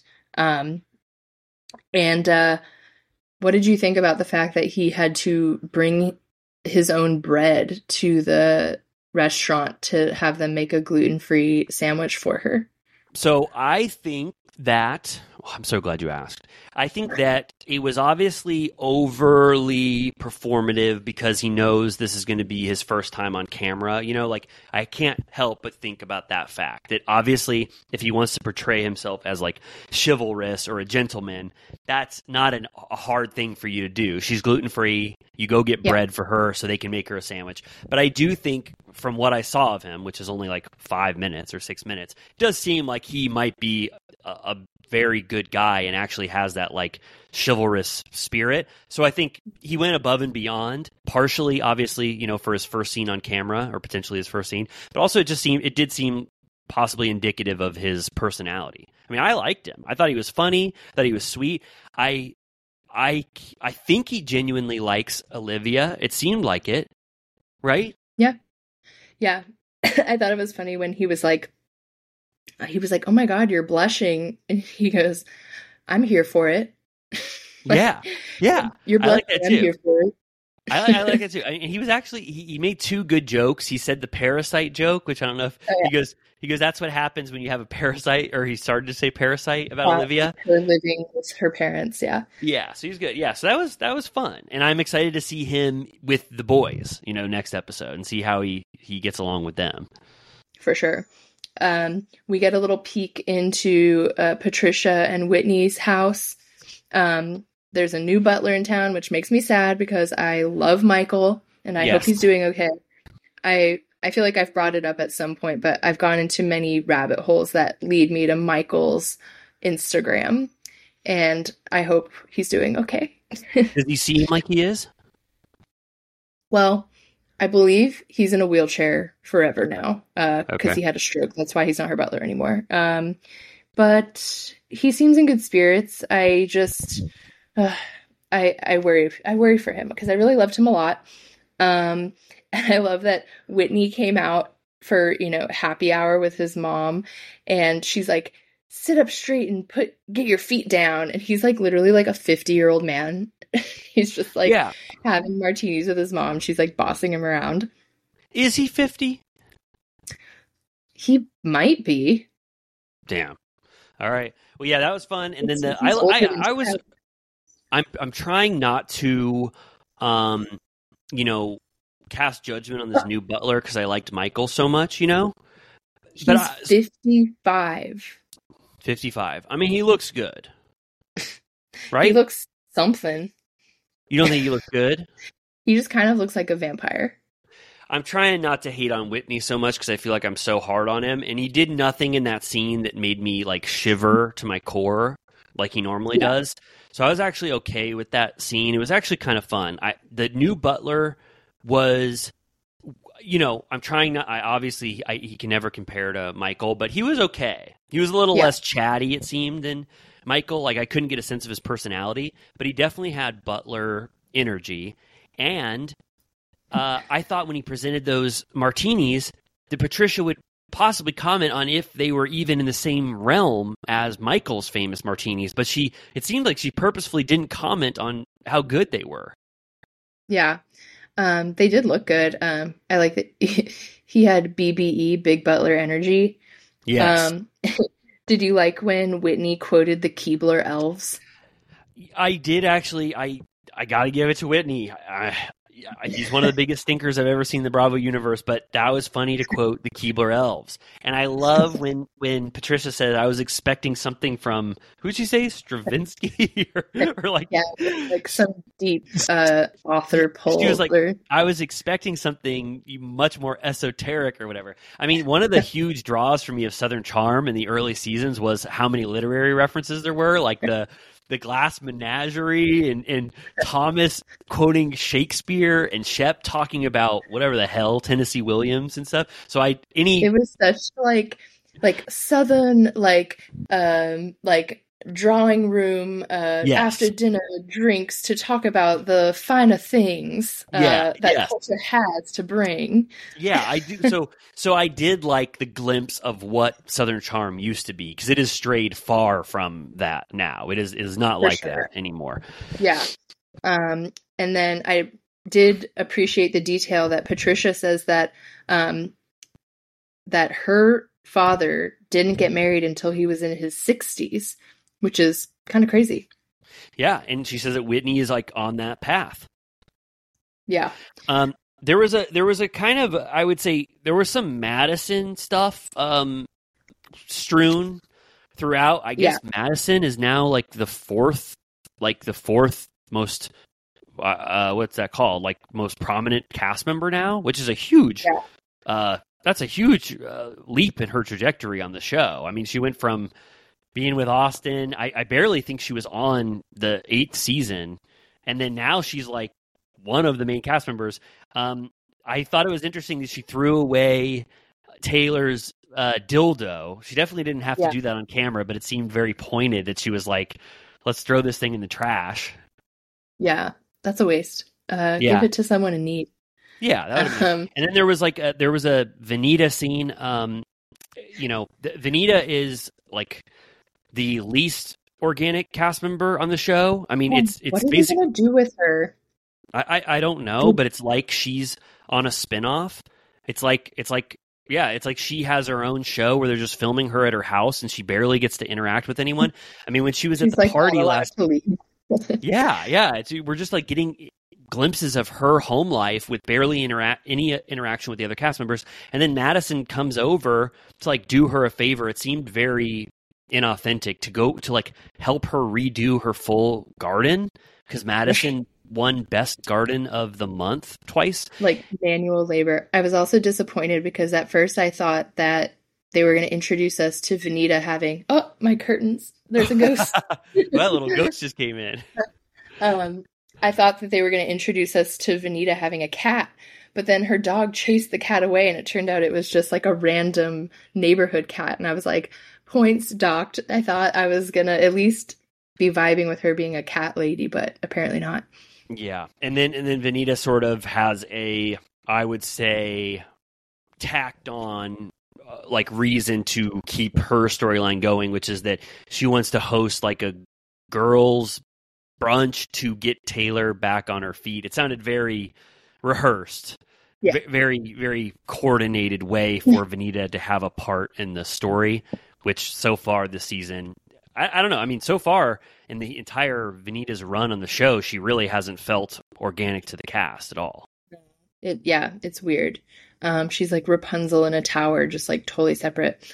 Yeah. Um, and then um, the boys are on a bar crawl, and I have a question. If you drive a golf cart instead of a car, are you allowed to drink and drive?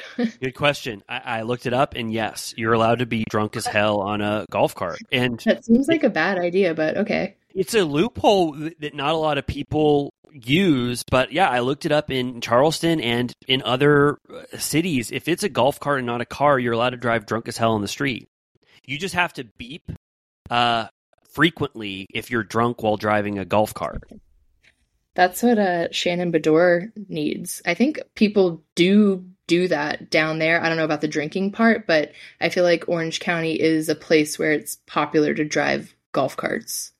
Yeah, so this to me was uh I, I mean, this was the most entertaining part of the episode. It was like a 20 minute real time bar crawl with the boys and we got to see them go to three different bars in a row on that golf cart. I mean, it was Yeah. it was really fun and the conversations that happened between them uh did feel uh, I don't know, like like actual conversations they'd be having. Like they got into conversations about their exes.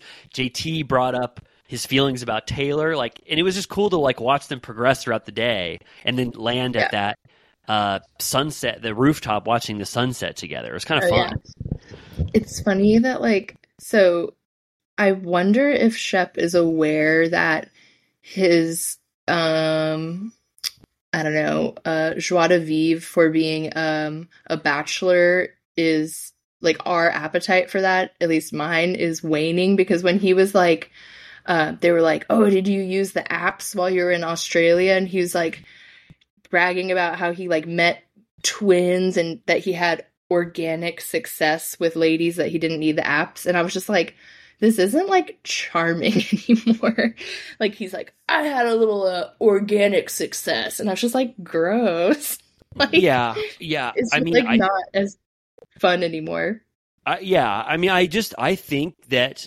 they, I think Austin and Shep, um, are going to live the Whitney life and the T Rav life, but they just are not going to admit it to the audience so that we still care about the relationships they have. But like, I really imagine that like Austin is not going to settle down until he's 50 years old. Like, I, Yeah. you know, they just, they are the type of guys who want to, well, I mean, I'm, I, you know, whatever. I, I could be totally wrong, but I just think that Shep is a person who like now does not believe in marriage.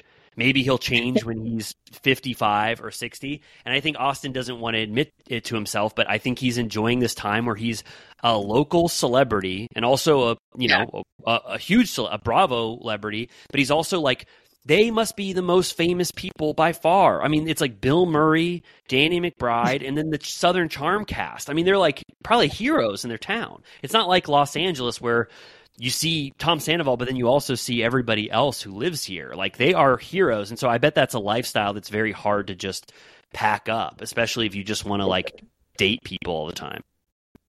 Yeah, for sure. I loved uh like it's later at the end at the uh, rooftop, but Shep is talking about how much marriage has changed and he says the most like rudimentary observations about that like you know, marriage isn't like it used to be. Like, no one really wants to get married, or like, he's like, women want to work. And I was just like, yeah, that was true like 30 years ago. Like, what are you talking about? I have no idea what he was talking about. I feel like he he was trying to be evolved or whatever, like his new perspective on life, and he just said something so dumb, like like regressive, thirty years too Yeah. late or whatever. I don't know what he was talking about, but he he was just he's just saying he's just telling us and his friends that like he's probably not going to ever you know get married until uh, way later. And I think Taylor was his one chance, and he knows now what he just that the havoc he wreaked in her life that he's not going to do that to someone else. You know, knowing how he is. Um, Yeah, it does feel like, you know, sometimes you're like, who's going to be the woman to break the curse? Like for um, George Clooney, it was Amal. Um, and you're like, wow, like he just needed like the smartest woman on earth who's also a model. Like that would change his life around. But it's like, then you think of someone like Leonardo DiCaprio and you're like, yeah, that woman like does not exist. Like he's not trying to find an Amal. yeah, I don't think so. I mean, I think I think Leonardo DiCaprio is on the like Jack Nicholson plan, where you just did you you like you saw those photos when Jack Nicholson was like seventy five and he's just like on a yacht with like like eating a sandwich in the like Adriatic Sea. yeah exactly he's in an inner tube smoked and there pigs. and there are just ten women surrounding him. Like I I feel like Leonardo DiCaprio wants that exact lifestyle, and maybe Which I'm like, sure, fine, whatever. yeah, yeah, totally. So the the bar crawl, this is when JT starts to really shine. His um he doesn't care about talking about the elephant in the room, which is a great uh trait to have in a new cast member. He specifically once Shep arrives on their bar crawl, he says, "Shep, how'd you let Taylor g- get get away from you? You got to marry her immediately. She's one of the best people in the world. I love Taylor." Basically saying Yeah. that, and I, I we see scenes where I think he starts to try to date Taylor. So it's like he is interested, like Craig says. JT is specifically Yeah, interested in Taylor. Shep Yeah. is like, there's plenty of fish in the sea, man. Like, let it go. Like, it's over. And then he's like, yeah, but um, do you care that she hangs out with Austin all the time? And he's like, no, because he basically he says more than once that he considers Austin a life raft Yes. to her so that he at least has contact or like he can keep tabs on her. Um, but I think Austin is keeping too good of tabs. Uh, and then um, this next part where JT calls out that quote, uh, Austin and Taylor had a sleepover. It was Austin's uh, defense or lack thereof was very much giving Sandoval she dipped out. It it really was. He you got to watch someone lie in real time, and he got all very particular about the details. Like, no, no, no. We were drinking, a bunch of people. Then I went to my room. Then she just happened to be the one person who stayed. And she showed up in my room and goes, Hey, so what are we doing today? And he was like, Whoa, you slept over? It was a very belabored excuse for why this happened. Yeah, like I'm like, do you live in a 15 bedroom mansion? Like, I'm pretty sure you can tell when someone's in your house. Right. So, do it, does any part of you think that possibly Craig? Uh, Sorry. are oh, that's all right. Do you that that Craig possibly already knows this this happened? Do you think any of them knew this happened? That there was pro- it's more than likely that this happened, and they're sort of letting the drama unfold as if like so that Austin can get caught in real time, or did you feel like it felt natural? That's a good question. I feel like maybe Craig had a twinkle in his eye that he knew something because then he was like, So, have you guys ever kissed? Like, he took it to the next level. Um, Yeah. I imagine it seemed like Shep really didn't know. Yes. Um, and then Craig, of course, took like the dorkiest road of bringing uh, spy movies into it and was like, when Austin said that they didn't kiss, he looked down and to the left. Um, that's a classic giveaway, which was like kind of like Schwartz vibes, honestly. Yeah, I, I mean, I, I like that though because Austin did exactly that. I mean, he really did. Yeah. No, he was absolutely lying. Um, and then Shep is like, all right, I actually like don't even want to know. Like, can we just stop talking about this? I truly don't even care to know about this. Yeah, because at this point, JT is saying what a wonderful person he lost in his life. And then JT is talking about how Austin is potentially sleeping with her. And he's like, I don't want to know anymore. I really don't want to talk about my exes anymore. And then JT doesn't let it go. He's like, Austin, swear on the Bible that you've done nothing with Taylor. Like it was, it was kind of awesome. I was, he was, he was very um, brave and confident that like to do that. I think in his first scene, it really, you know, it showed a lot Yeah. of He promise. felt like he wanted a gold star from the producers. Like he was like, put me in coach. Like I'm ready to do it. And like it happens at uh yeah, the big deck energy uh place and then the rooftop place. Like that conversation like comes up at all three places. Um and uh Austin reveals this isn't necessarily uh, a necessary detail, but Austin said that he has he had sex six days ago. Right. Um, and uh, when uh, Craig and Madison were on Watch What Happens Live after this episode, and Craig said that Austin gets laid the most. Yep. So he's he's really he said- using his time. yeah. He said currently Austin is in his sex era and having sex regularly. Yeah. Did So- you also like? Oh, sorry. Oh no no no! You go Uh, ahead. You go ahead.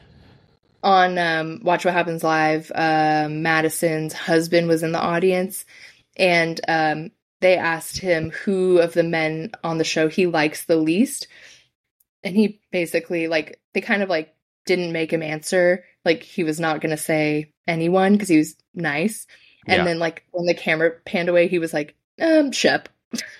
Yeah, He yeah. was like, mm, that, fuck it, I don't like Shep. that was interesting for him not to like Shep. I mean, he could have easily said Austin because Madison hates Mhm. Austin so much, but he went with Shep. Yeah, he said that Austin's a nice guy. So that's Wow. interesting. Um, I did love the story about um, uh, JT reveals that he was once married and Mhm. divorced, and that it was a little bit of a green card situation. Um, but that now his ex lives uh, with a ski instructor in the Alps, and I was like, "That's amazing! Like, what a great story! Tell me more." Yeah, that was yeah, that was great. He's got a backstory that we want to delve into further. Um, so yeah, I mean this this was a very good episode. I mean, I, I like that the scandal is much less of a big deal than Scandoval, but still we get to watch it in real time from the very start. I like that it's already a part of. It's not going to be you know prolonged and they're going to be keep teasing it. It's like it's already out there right now. It's like all they're talking about. So I think it'll be nice because with with Scandoval, we had to wait for the entire time, and then only the finale really dealt with it. So it's nice to have like a real time scandal happen during the actual filming. Right. Yeah, and it's interesting because Shep, like, you can tell that this hurts him, but at the same time, he possibly like doesn't care that much. yeah, I think Craig at the end, the final scene, as the sun is setting behind them beautifully, he gets Shep to admit that he would find it pretty fucked up, and that he thinks there's probably a fifty percent chance that they did it because they knew they could get away with it, and he would be hurt by it, which is a is a big admission for him to say because he's been pretty uh, what nonchalant about what Taylor means to him. But I'm glad Yeah. to know that it will potentially affect him if Austin did that. I also like all the semantics of like, um, Austin is like, they're like, so if you did have sex with her, but it was only once, would you tell me? And he's like, well, I don't think that would be worth telling you. Not, it didn't happen, but I, if it did, I wouldn't tell you. Right. And Shep's like, so you're saying you wouldn't have told me if, if this was just a one night stand? so It- yeah, kind of funny. Yeah, I mean they they all it hasn't really been delved into this season, but they have they do have a like a contentious uh relationship, the three of them. Like they each have Yeah. periods of where, you know, Shep hates Craig sometimes. Craig really hates Shep sometimes. I think Shep is competitive with both Austin and Craig, so I feel like we're going to get a lot of that as the season goes on. for sure. Cool. All right. Um, Well, how about you want to take a little trip to Salt Lake City? That's right. Uh, technically, Palm Springs. I was so late. Yeah, technically Palm Springs. I was gonna say I was gonna say take a trip to Palm Springs, but I wasn't sure if we would know exactly what if you would know what I was talking about. But yeah, they are in Palm Springs. I was so shocked that this was day two of their Palm Springs trip because Oh, just because just because of how impactful last week's episode was. I was like, okay, they- they're just Yeah. waking up on the second day of their trip. Totally. Um, this episode is called "Don't Be a Drag," um, Yes. which is a good title. Um, and then um, Angie makes her own uh, shirt because she didn't get one. It says uh, "All tricks, no trust," which sure. Um, I also I don't think I sent this to you on TikTok, but someone posted. Um, I don't know if it was COVID era or what, but Jen Shah made a WAP uh video, like Yes. as in wet ass pussy, Uh-huh. um, where she's dancing with like her staff and stuff, and Angie's in it and Monica's in it. Yep. Did you see that? I did. I just saw it. I didn't. I we got tagged in that, and I didn't know what the hell it was because I, didn't recognize uh, Angie or Monica in it. But yeah, I mean they. But yeah, I mean it's interesting that they did that. But I knew that Jen and Monica were, or I mean, Monica and Angie were Jen's, you know, loyal friends up to a point. So like I wasn't that surprised by it. I guess it's just interesting that they were doing a WAP dance together. But For Angie sure. and Angie and Monica sort of have a uh like you were closer to Jen uh fight, you know, like who was actually her friend or whatever because everyone is trying to deny being friends with her now even though we saw how close Angie was, how close Heather was, Meredith was close with Jen towards the end. So it's not really I I can't fault any of them for how close they were to Jen at this point. They just were misled and the minute they knew the the heinous criminal acts that she she did they all wrote her off, you know? Bamboozled, led astray. Yeah. Um, so Mary, uh, this whole episode just like refuses to participate with anything. Yes. Um, and they go to do like a like group activity in a park, and Mary just won't get out of the van, and she's just sitting there mumbling to herself. She goes, "That sign says humps. It usually says bumps. Wonder why it says humps." I was like, "What is going on?" no, really, really. I mean, what what is going on? What is going on with Mary? It's it's so she is a friend of uh technically, I believe. She's she's she's considered a friend of now. but I feel like it's never been there's never been more of a blatant friend of someone that actually actually uh enacted everything it means to just be a non full-time cast member and just decided that I don't have to do anything. I don't have to talk to who I don't want to talk to. I can just stay in the sprinter van and go on my own little missions. But for some Yeah. reason, I think she is I I'm so entertained by her and her position that I I let it slide. I'm like Yeah. I wouldn't probably tolerate it on any other franchise if it was anybody else, but the fact that it's Mary and the things she does are so weird and unique, and the fact that she can just be utilized to just talk shit about Whitney or Lisa whenever she needs to, it's kind of a good balance for Mary. I didn't really like when she was in the thick of it because she was she acted just like this, but you relied on her more, you know? Right. Yeah. Um, I was deeply influenced by her last night when she made the driver take her to McDonald's. This is literally my Diet Coke from McDonald's because I ordered, well, I didn't order it. I made, Jimmy was uh, on his way home and I was like, can you get me McDonald's? Did you do Uh, fish sandwich, six chicken nuggets? if I ate chicken, I would have gotten the nugs, but I did get, I always get a fish fillet. So when she ordered the fish fillet, I was like, now I have to get a fish fillet. I've never had a fish fillet. They slap. They are underrated. Well, I think I'm going to go right after we record this and go get a fish fillet. I've never had one.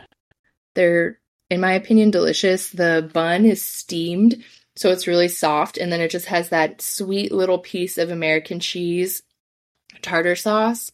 It's really hits. Honestly, I usually, if I'm like actually getting a meal at McDonald's, I'll get two. Sometimes they have like a meal where you get two. Um, but last night I just got one and large fries. That's amazing. Yeah, it was fun to see Mary's uh, McDonald's order. I was excited. I was excited seeing her read the bumps versus humps sign. I just like how she goes. She was like to Meredith at the final bar or whatever. She's like, Meredith, do you think I should really go in here or should I just stay in the van? And Meredith's He was like, "You should come in with us," and she goes, "No, no, no. I'm just going to stay back." It's just really funny to have one cast member who's just sitting waiting for them in the van. It's very For, like, surreal. hours. yeah. Um, one one thing that was kind of funny that I only noticed my second time watching that is just happening throughout is that Heather is so hung over this episode, but she doesn't talk about it. She is like half of herself, like she is giving at half capacity the entire time. she can barely open her eyes. She can barely function. She can't even smell alcohol at the bar. She's just drinking a big water, and she has no time for anything. She like she just can't function at all. I can't imagine how she just went way too hard on night one. You got to save Yeah. it for night two. But sometimes that happens when you're excited, you know? Yeah, totally. We have to keep that in mind in Big Bear.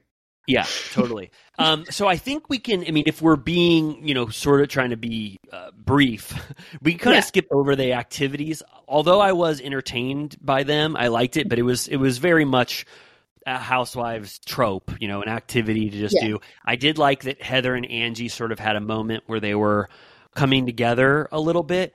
Um, but overall, Yeah. it didn't really hit hard until the drag competition. Once Whitney got the reins of the event and took over, right? Yeah. I mean, And then It- we get yet another, like the third time that Lisa is pissed about, you know, being out of her comfort zone and she brags that um she flew her glam in. She said she spends $60,000 a year on glam. So I'm like, okay, you have a $60,000 ring and you spend 60 grand a year on glam.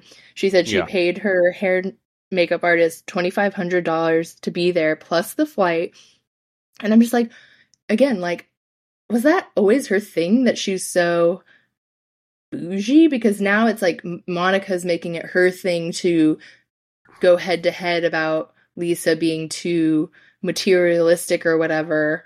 And I'm like, was that always the case? Or it was just like kind of in the mix with everybody and for some reason it just keeps coming up this season? I, I don't. Yeah, I, I don't. I think it's just coming up from the natural things that are happening because I don't remember this as being a.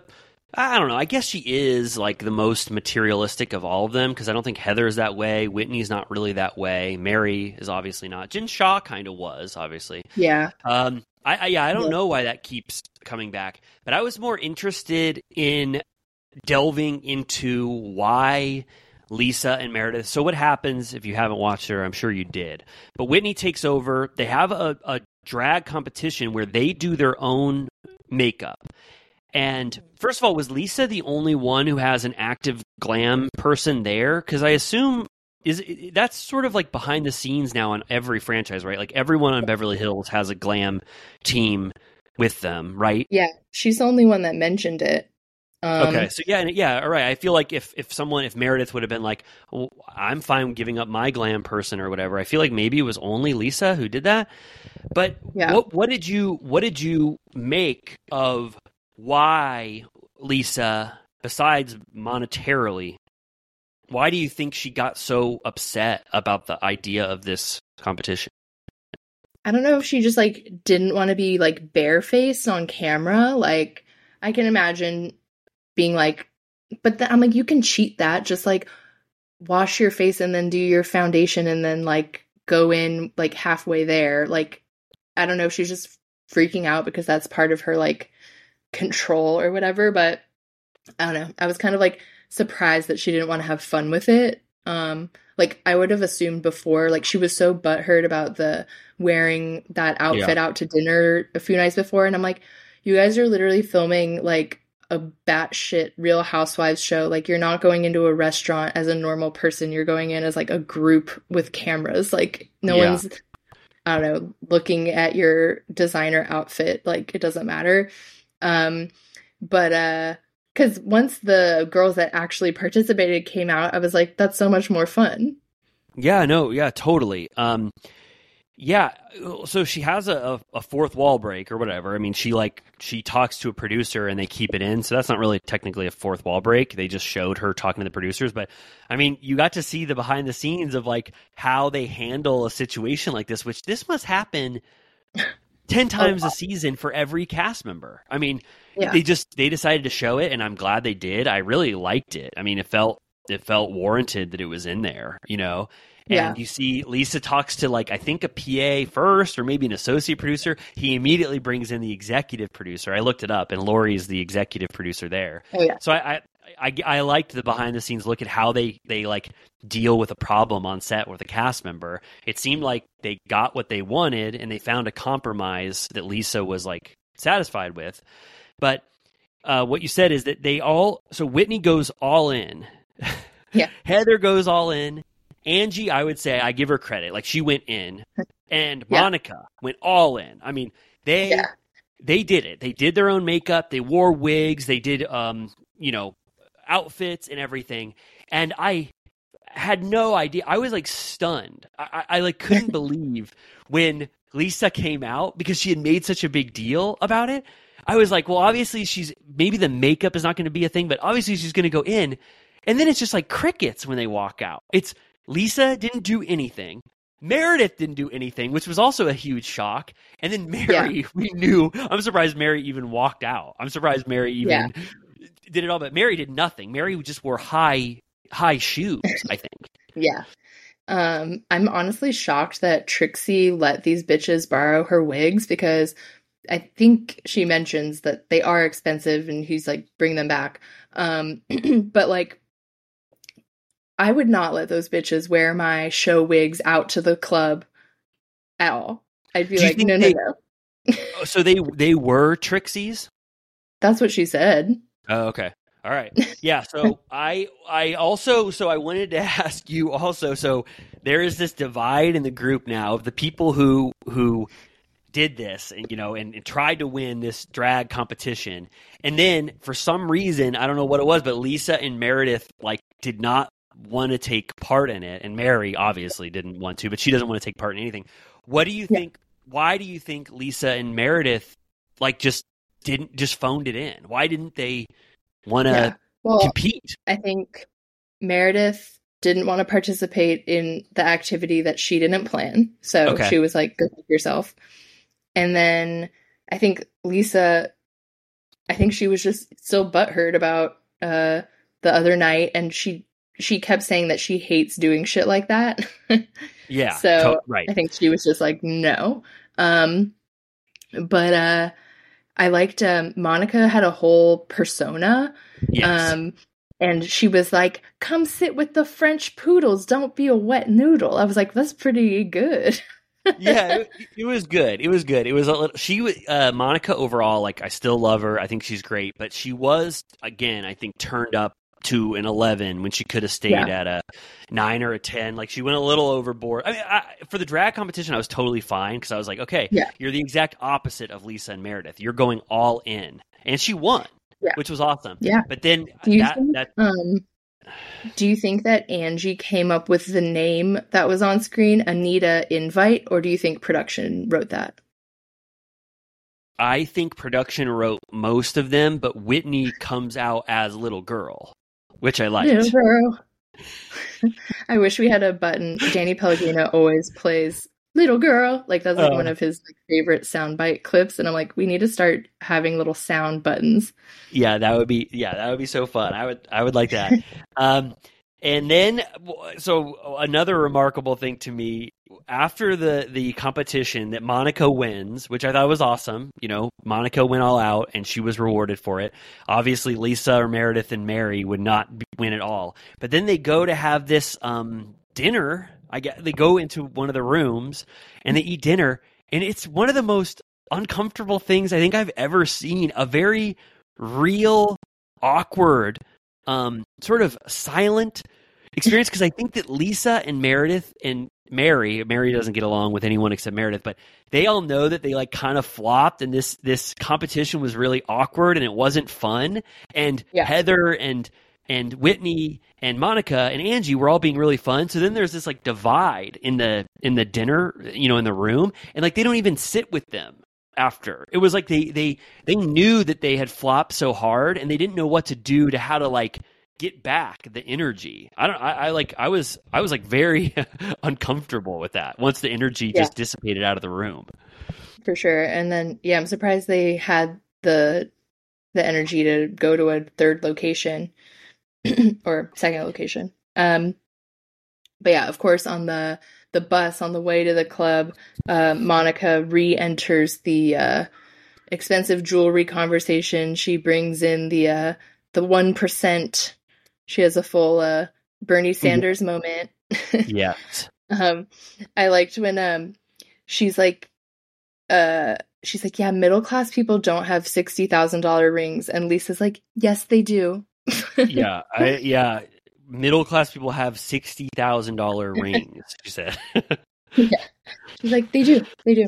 Yeah, it was sort of Um, once they got into the sprinter van and got to the bar. I to me, after thinking about it and watching it twice, it's like everyone knew it was time to like fight, and so everyone sort of ha- tried for a moment. Like Monica had hers against Lisa, Whitney had hers with Meredith, Angie just kept trying and flopping to have her fight moment with any. Yeah, seriously, it was like okay, Meredith just turned away from me, so now I'm going to fight with Monica. I mean, a- Angie, you know, Angie and Monica's trajectory throughout the season is like the biggest disparity here. I mean, Monica is Yeah. coming out swinging, and Angie is having a really hard time uh, as a cast member, in my yeah, opinion. for sure. Yeah.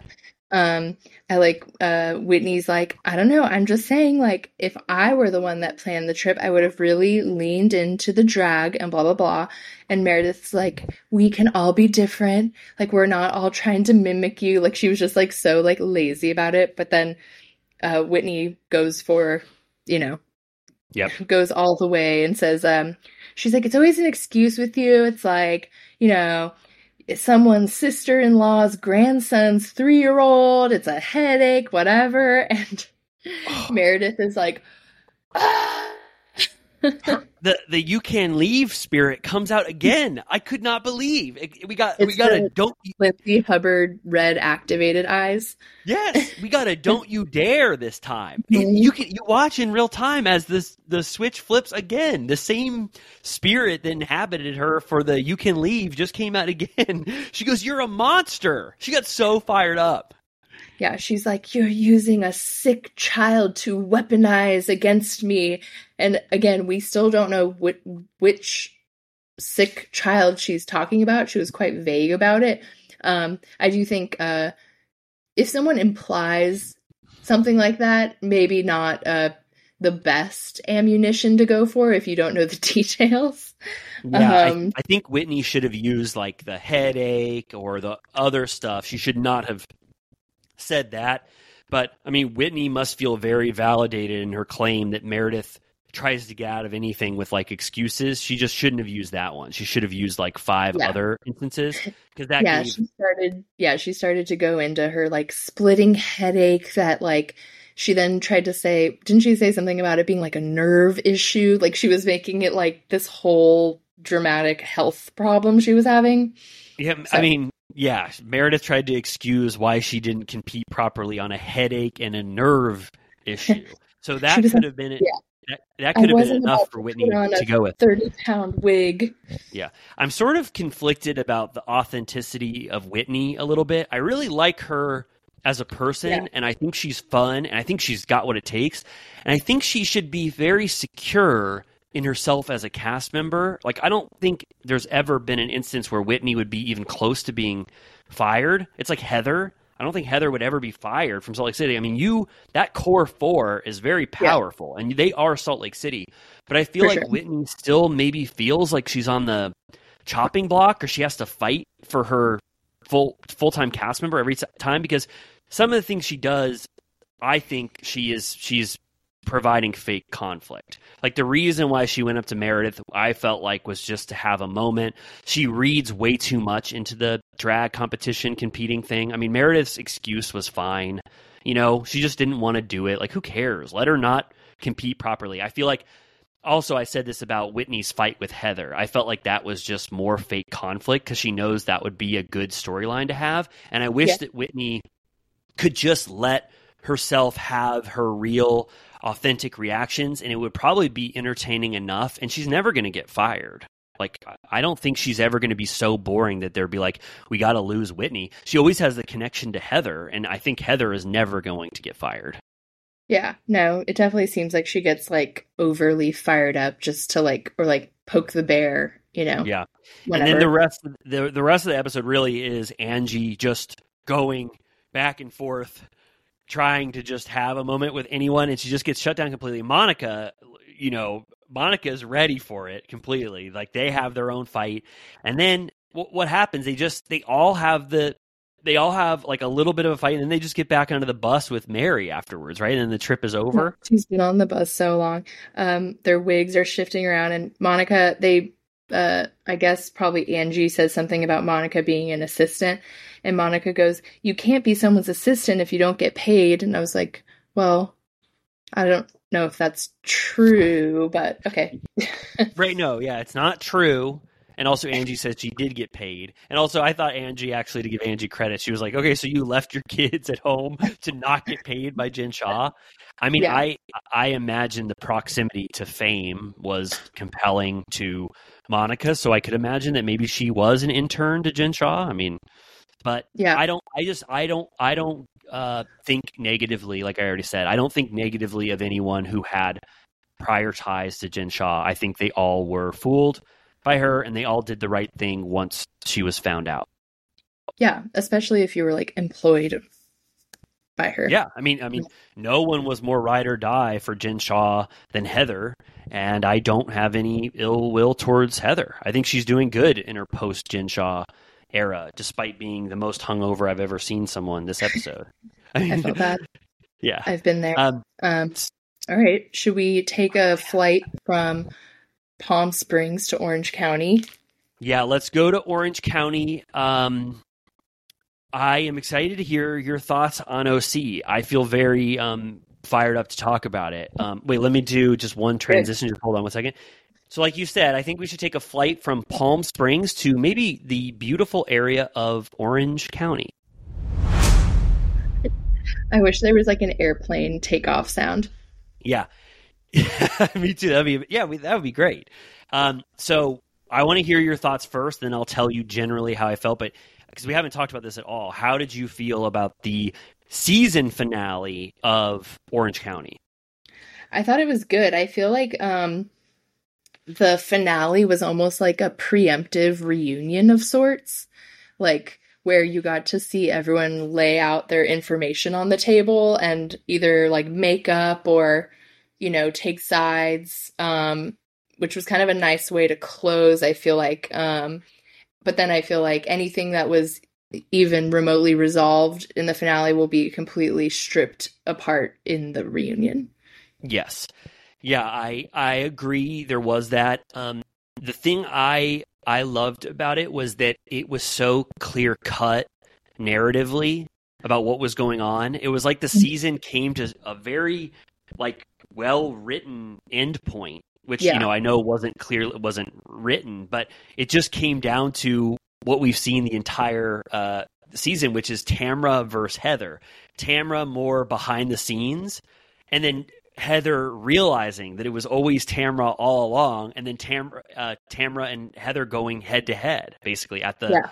finale party. It was like it was very clear cut. I really like that. Not a lot of finales have that sort of, um, what's that like closure or a well written Yeah. end to the season. It was like a race to the finish. Like you'd be like, you're like, Heather, get your points in before Tamra gets to them. You know, like you, you were, at least I was, I think, I assume you were too, uh, rooting for Heather to uh, get the last laugh. Yes. Yes, totally. So the first, I mean, I can sort of frame it if you want, if you're, if you want to have the the brief version of this conversation. Yeah. How do you feel? Like, so the Yeah. first twenty minutes are it's everyone is tr- is really talking about how mad they are at Heather still. That's the first 20 minutes of this. Now, not only are our main cast members who have hated Heather this entire time for completely fake reasons that were fully stemmed by Tamra, fully created by Tamra, now we know that Taylor and Jen want a little bit of peace. They the piece of Heather. They're like the the last people who got on the Heather hate train and they're like, wait, if this is how the season's going, let's get a little piece of it too. So Taylor and Jen say that in Mexico, Heather said she was going to go get a sip of soup, have some soup, and then go meet them. And that they're both apparently pissed because Heather fell asleep and didn't come back to them. So now not Yeah. only is it just Tamra, Shannon, Emily, and Gina, but now Taylor and Jen are, are against Heather for the finale, which I thought was shocking. I was like, no way. Taylor went Right. from I thought Taylor had such a sweet, beautiful moment last season where she was the sympathetic person commiserating with Heather. I was like, Taylor, this is beautiful. And then even Taylor succumbed to the power of Tamra's hatred towards Heather eventually. It was like watching the states flip on election Yes. night. Yes, exactly right. Exactly like, right. oh wow, we have a, a red sweep all of a sudden. We thought that one was in the bag for sure. Or like um when like senators have to get other senators uh to uh agree to vote for their bill or whatever. right right. Yeah. So i was i was like okay that is a shocking revelation for the finale. Then you get more conversations. Jen is talking shit about heather. Gina or shannon is like i don't care about heather anymore. I've i've resigned to my place with heather. I know she'll never change. Emily is like i hate heather and i'll never stop hating her. Like it is like that is the season. And then i love heather telling terry about how she says i got i got dog fucked in mexico. Dog fucked. And then the producers, the producers show editors show the montage or whatever you want to call that, the split screen of the 50 different scenes of people going against Heather. It's like they know that this was, I mean, I, I felt like there was shade in that editing of just showing this onslaught of all the cast Well, members against Heather. Right? They also I mean, it- included an actual dog humping uh for Yeah. effect. Yes, in the center, a dog is actually humping a pillow or something in the center. But I mean, did you think, like, to me, I, I uh, like we've been talking about th- this entire season, this one-sided feud with Heather, who has done nothing, and then you actually see the evidence of all of them coming. They had the snuffleupagus clip, all of just this garbage, the soup shit. Now it's like, Yeah. has there ever been a season of a show where someone didn't do anything at all that you can actually pinpoint on camera eh, that and then have all of the cast member go, go against them it's like um what it like complete peer pressure Yeah.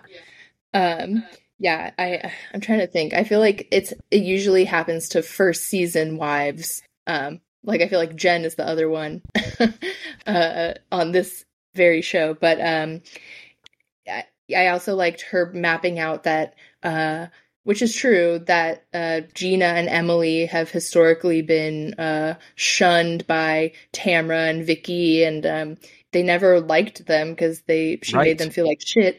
And so now, the first time she's showing them any a- attention or affection, they're kind of like on board because they want her approval, which is kind of disappointing.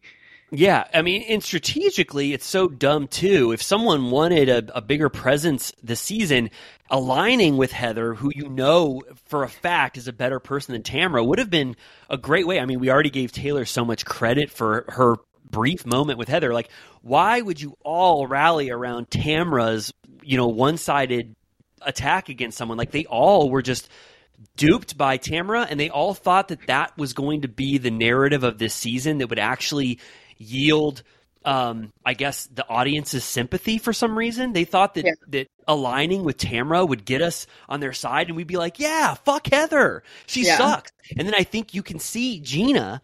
So they have this sit down that Gina orchestrates. Gina says she knows now. I think that she she needs a scene with Heather. Heather should talk to someone. So Gina sits Heather down, and then they have this sit down where Heather is so over all of the, the cast members and she doesn't want to talk to anyone. But Gina asks her for the sit down, and then when they get there, they both sit there in silence. It's almost like Gina thinks that like Heather is going to apologize to her first for Mhm. nothing, and then Heather goes, "You asked me here. What did you want to say?" And and and and Gina goes, "I can tell you're really upset. I'm upset too."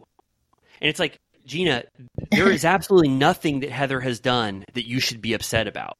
Yeah. Right? I mean, there there's nothing that Heather has done. Gina is just fully on the bandwagon, on the bandwagon of Heather hate, to mm-hmm. where even when Heather plays a clip from Two T's in a Pod, where Tamara specifically says, I have to be with all the losers, and Tamara is gleefully saying it on the podcast. Yeah. Gina somehow skews that into still being mad at Heather because Heather didn't tell her up front that this happened. Like if Heather has to tell you what Tamra said on two T's in a pod. Right. How do you think Heather found that clip? Like, who told her about that? I mean, I'm sure that it was probably mentioned at some point in the eh, like on blogs or people who recap Vanderpump or I mean, sorry, Bravo content that Tamara called Yeah. all of her cast members losers. It's just, and then I, I, and then I think Gina tells in her confessional that like. Here's why I'm still going to hate Heather and why I believe Tamra. She's like, Tamra is not a liar. And it's like, what are you talking about? Tamra's one of the biggest liars of all time. But then I think something about that conversation and hearing um, hearing Tamra specifically say losers. Then when they go to the party, which is like the best part of the episode by far, the last Yeah. thirty minutes, Gina starts to like one by one sort of rally people away from Tamra in a. She tells Emily what she talked about, you know, and then it's like Gina was the small little uh, I don't know, like one to like collapse against her Heather hatred, and then Heather throughout the party is just having one-on-one conversations and just single-handedly getting people back on her side throughout the entire party. It was thrilling to watch. Um, I, uh, yeah, Tamara was like really like grasping at straws. You could see her like losing her power in slow motion. Um, yes. But that said, I don't think that it's a sealed deal, uh, any of the loyalty that was made that night. No. Um, Um, I just, yeah. we don't need to dig into it, but I just wanted to shout out that magazine photo shoot because it felt like old times. Um, like housewives being on the cover of like fake local magazines. Um, oh, Amar, wait, I, I, I, I didn't Amar see that. mag. Which magazine were they on the cover of? Tamara and Eddie, or just Tamara actually, was on the cover of, she said Amar, I think it might be like Amare magazine, who's just like a friend of theirs who has a magazine in 2023. Um, it's like Women of the Oh, Year. okay. so I Um, watched and I just enjoyed that. And broadcast. then, um, Amy, you froze. Can you still hear me? Hey. oh yeah, You froze for just a second when you were when you were talking about. So I, I saw the clip you're talking about, like live. It was it was Tamara was getting like some award, right? Woman of the Year or something. yeah, it was like a magazine cover. I don't know who the other women are, like maybe local businesses or something. Um, I think they were all on the cover. I don't know. We should buy the the mag, but Yeah. um, Yeah, let's get it. Tamara talks about her childhood and how her dad owned like a like car shop or something like that. And the photo, I think they've shown this photo before, but whenever they show her dad, the photo they choose is him blowing out the candles on his birthday cake. That is like um the outline of a woman with huge cartoonish tits. Oh, I didn't look at that closely enough. That's such a I funny like, photo. I to kind of keep love pulling. that. That's awesome. Wow, I gotta I gotta rewatch that. I want to see that again. I didn't know that it was like it had breasts on it. Tamara's like laughing in the background, like in her teens. Uh, and I was like, that's kind of like a funny detail because I know, I feel like she's sort of been, um, you know, she embraces her, I don't know what you want to call it, like redneck or I don't know, like rough and tumble upbringing. And I feel like they Uh-huh. just like, uh, went in on that being the picture of her dad. Yeah. Yeah, that is fun. Um, yeah, and so so uh, Tamra, I mean, in this in this episode, I mean, I I don't think I, like I was just thinking the entire time. I mean, Tamra is probably one of the biggest villains in Housewife history, right? Just from her just from this season alone. I mean, has there ever been someone who was able to start a one a, a completely fabricated one-sided feud against one cast member, get everybody on her side, and then still continue it until the finale, and still, you know, basically stir up people. I mean, every time someone comes back from talking with Heather and they're fully on Heather's side, she's like, "Oh, that is so typical of Heather," and and then Tamara even says behind the scenes, Heather is the biggest villain of them all. Like that is one of the most ridiculous statements I've ever heard in my life. Yeah, it's kind of like making me rethink. Like, I need to rewatch Tamra's history because she was certainly always a shit stirrer. Um, I feel like one of her biggest campaigns was like against um, Brooks, so it felt like kind of like you know Yeah. valid. Um, but I feel like she hasn't gone this hard, or she hasn't had the power to go this hard No, ever that- before. Yeah, that Brooks thing that had awful intentions before she knew what he was doing. She just got on the right side of history once, but she's been Yeah. awful the entire time. Since sicking her son on drunken Gretchen, from screaming in bushes performatively, from throwing wine in Jeana Keough's eye, which I feel like she should have been sued into oblivion for any damage that got that Jeana Keough's eye got from that. From she even tried to smash a glass. I didn't even remember it. In last episode, she basically almost has to restrain her, herself from fake breaking a glass in Mexico. Yeah. They didn't even show it because they're like so over Tamara's behavior.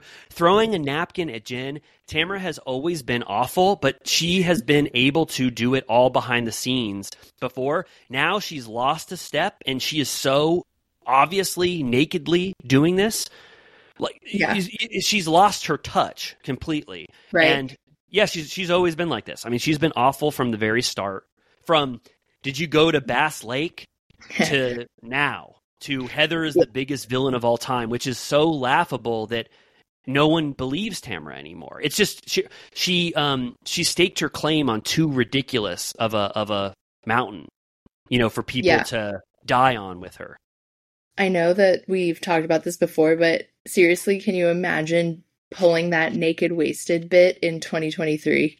No, it is. It is. Uh, I mean, apart from criminal behavior, which even though that was almost criminal, despite criminal behavior and whatever else, I think a, a, a thing that happened that a cast member did that didn't get any scrutiny at the time is that is probably one of the worst things that is that I've ever seen someone do. On, It was I- I- I- bordering on that uh, below deck scandal, honestly. It was. It just we didn't have we, we no one cared as much back then. I mean, it was it was she would have been fired. She would have been fired for that. It was awful. It was horrendous. To sick your disgusting son on a drunken woman in a bathroom who who was protesting, who didn't want it, who was in a relationship. I think she was married, right? She was married to that guy, right? Uh, engaged. Oh, engaged, engaged, right? Yeah. Yeah. it's it's awful. It's horrific, and this only this season, it's like it was almost worth it just to see how evil Tamara can be up until the very end. I mean, the look of despair when she finds out that all of the cast members are now finally realizing that Tamara was behind everything and they're taking photos with Heather. She goes, "Oh, you guys are taking photos together, huh? That's really interesting. That's very different from what you've been saying recently." Like it it it, it uh, she's like she can't believe that her power is lessening on these other cast members and that people are Yeah. finally seeing Heather for being the hero, which she was the entire time.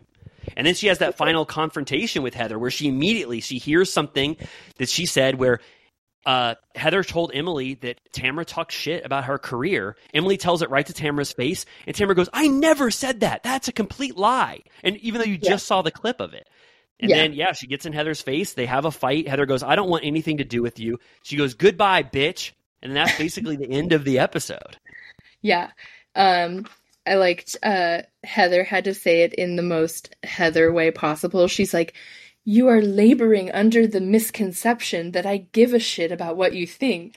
I I'm like, loved it. She really like cannot help herself. Um, but I like it. I'm I'm like almost like we should redo our top ten housewives of all time, and we're I'm putting Heather. oh my god, I can't there. believe this flip. You like did not like her at the beginning. I, I didn't. I, I've never. I think I got to see Heather when the world was against her. The the it's it's the world of uh, of housewives was against her. Like I saw her, she was down and out. She was on the ropes. Tamara had her against the ropes, beating the shit out of her, metaphorically, with every It was a cast member. Rocky story. It and Heather just fucking knockout punch back on Tamara.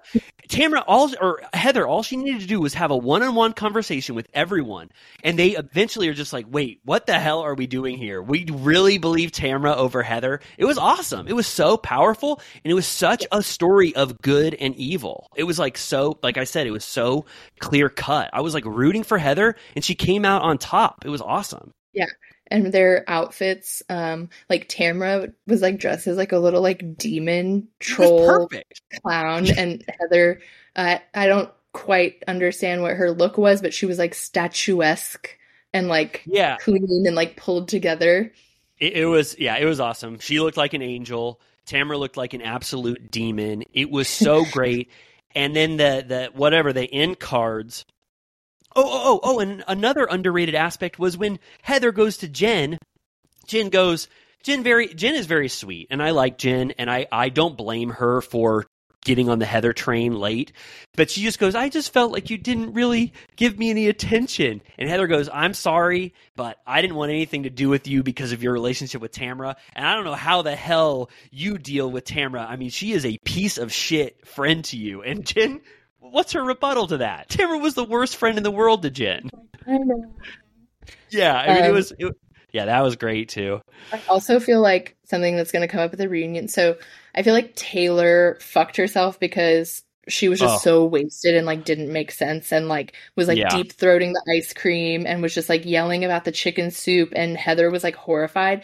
But Heather Yeah. does like a pretty like I don't know, like nasty impression of Taylor that I feel like is gonna be uh I was like, you didn't if you just didn't do that, you could have remained on top. I feel like when you get down and dirty, then people are gonna get mad at you. But I loved it. I didn't get mad at her. She gets one mean thing that she does after an entire season of ever being like- horrible. My friends who have five billion dollars aren't pretentious. Like she was just like going off. I was like, okay.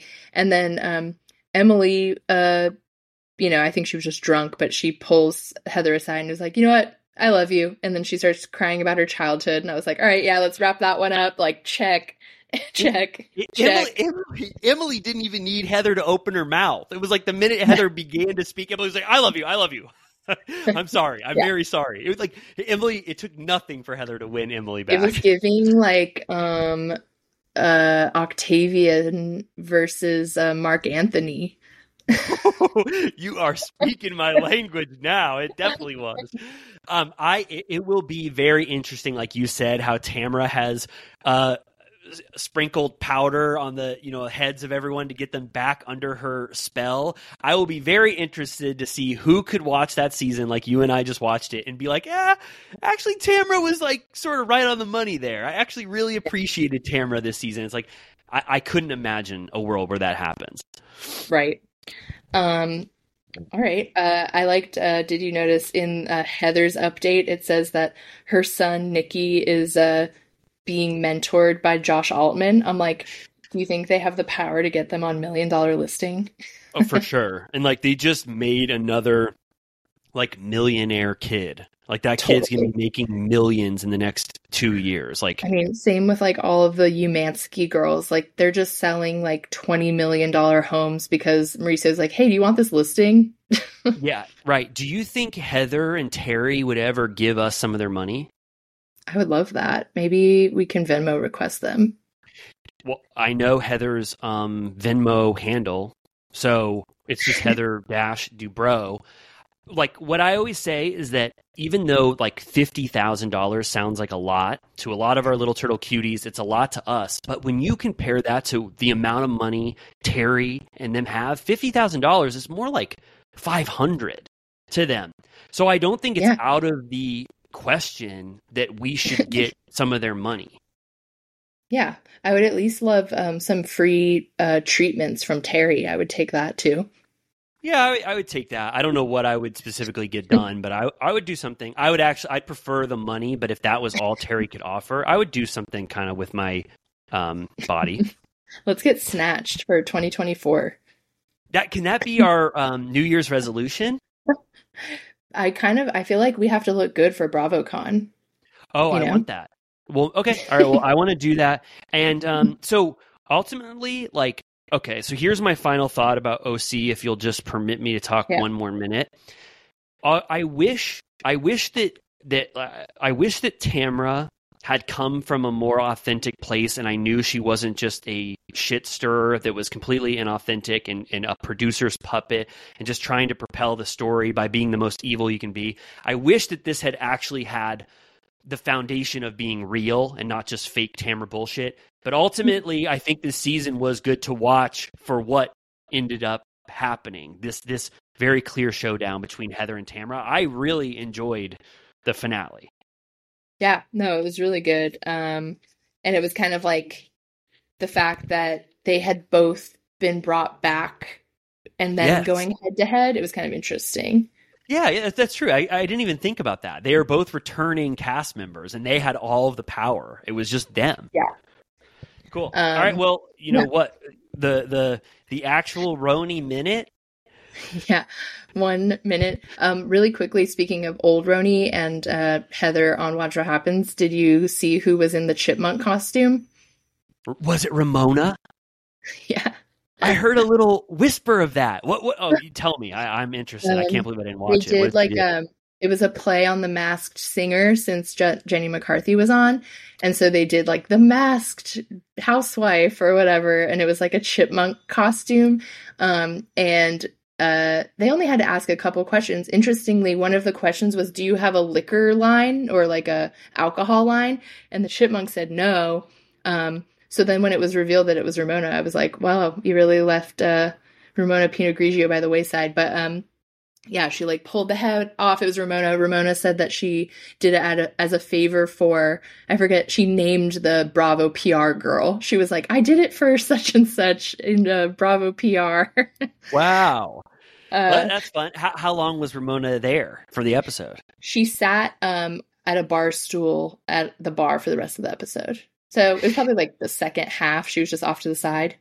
it's I, I feel like Bravo had a full change of heart. I mean, I, I felt like I read articles that said that Ramona was like fired from the Bravo universe after season 13 of RHONY, and I feel like they just completely caved and we're just like, wait, wait, wait, wait, wait. I think we we were too hasty there. Ramona is definitely still in the Bravo universe, right? Yeah, I like was she talking- was. Yeah, Oh, she sorry, was talking about Ultimate Girls Trip and like she was sitting in Andy's lap and like he obviously like loves her so much, uh like thinks he, she's so entertaining. So Wow, just like me. um, Okay, all right. um, Speaking of So why don't we fly from wherever the hell we were before, Orange County, and let's go to the beautiful Big Apple. but then okay. a second flight to Anguilla. Anguilla? Oh, right. Anguilla? Ang- Anguilla? Sure. An- I'm sorry. I'm sorry. I think you're right. I'm sorry. I just heard. I thought it was. I, whatever. I don't even. I don't know. I've heard different housewives say it different ways, but um can you fucking believe we're still there? Oh my god. No. Oh, it has felt like perpetuity. Like what's that? Purgatory. It, Yeah. We've been there for so long. Three episodes has felt like ten episodes. Yeah, I've even noticed that people that widely defend the show generally are starting to complain about how there's nothing to talk about. I, I was gonna. I was gonna say that I don't want to bring like other people's opinions into like you and I's takes because I don't want that to like influence our perception at all. But I did do some perusing around the other accounts, and I feel like this episode, for some reason, was like the last straw of even the staunchest defenders of RHONY. There are people who still say this is an amazing season, the freshest thing they've ever seen, and I feel like I feel like this episode pushed even them to the limit. I, it's like I can't, like I can't, and like the fact that it's like they milked that like phone thing like throughout the entire episode, and Yes. like I was just like I don't fucking care, like because Yes. ultimately you know that they're just gonna like kiss and make up, so it's like who fucking cares? Like you guys don't have like an actual feud. It's just so boring. Yeah, it is so boring. I mean, we can do the broad strokes, or we don't even have to talk about it. I mean, uh, I, yeah, I mean, well, for people who say this was the final straw, I liked it up until this point. There has been worse episodes than this that we've had to Yeah. sit through. I mean, there's been. There's been a, this has been a run of like five or six horrible episodes since the last time I thought an episode was good. So I don't know why this would be the final straw, but I'm glad you finally came to that conclusion. I still have no idea what this reunion that people are, that Andy is touting as one of the best reunions he's ever seen in his life. What the hell are they going to talk about? The the phone again? No, it's so boring. Like the fact that the like reservation or like the dinner at Catch brought reared its head in this episode again. I was like, we can't talk about that again. We can't talk about that again. Like I'm gonna freak out. Like I don't fucking care. Yeah. I also um I was looking at a post online of someone that generally likes the show. And they said, if anyone's going to get booted, who's it going to be? And almost all of the comments said Sai. I um yeah, I I saw I've seen that Sai is like the scapegoat for the season. Like people are like Sai's the real weak link. She's the one we can't uh, that we can't tolerate.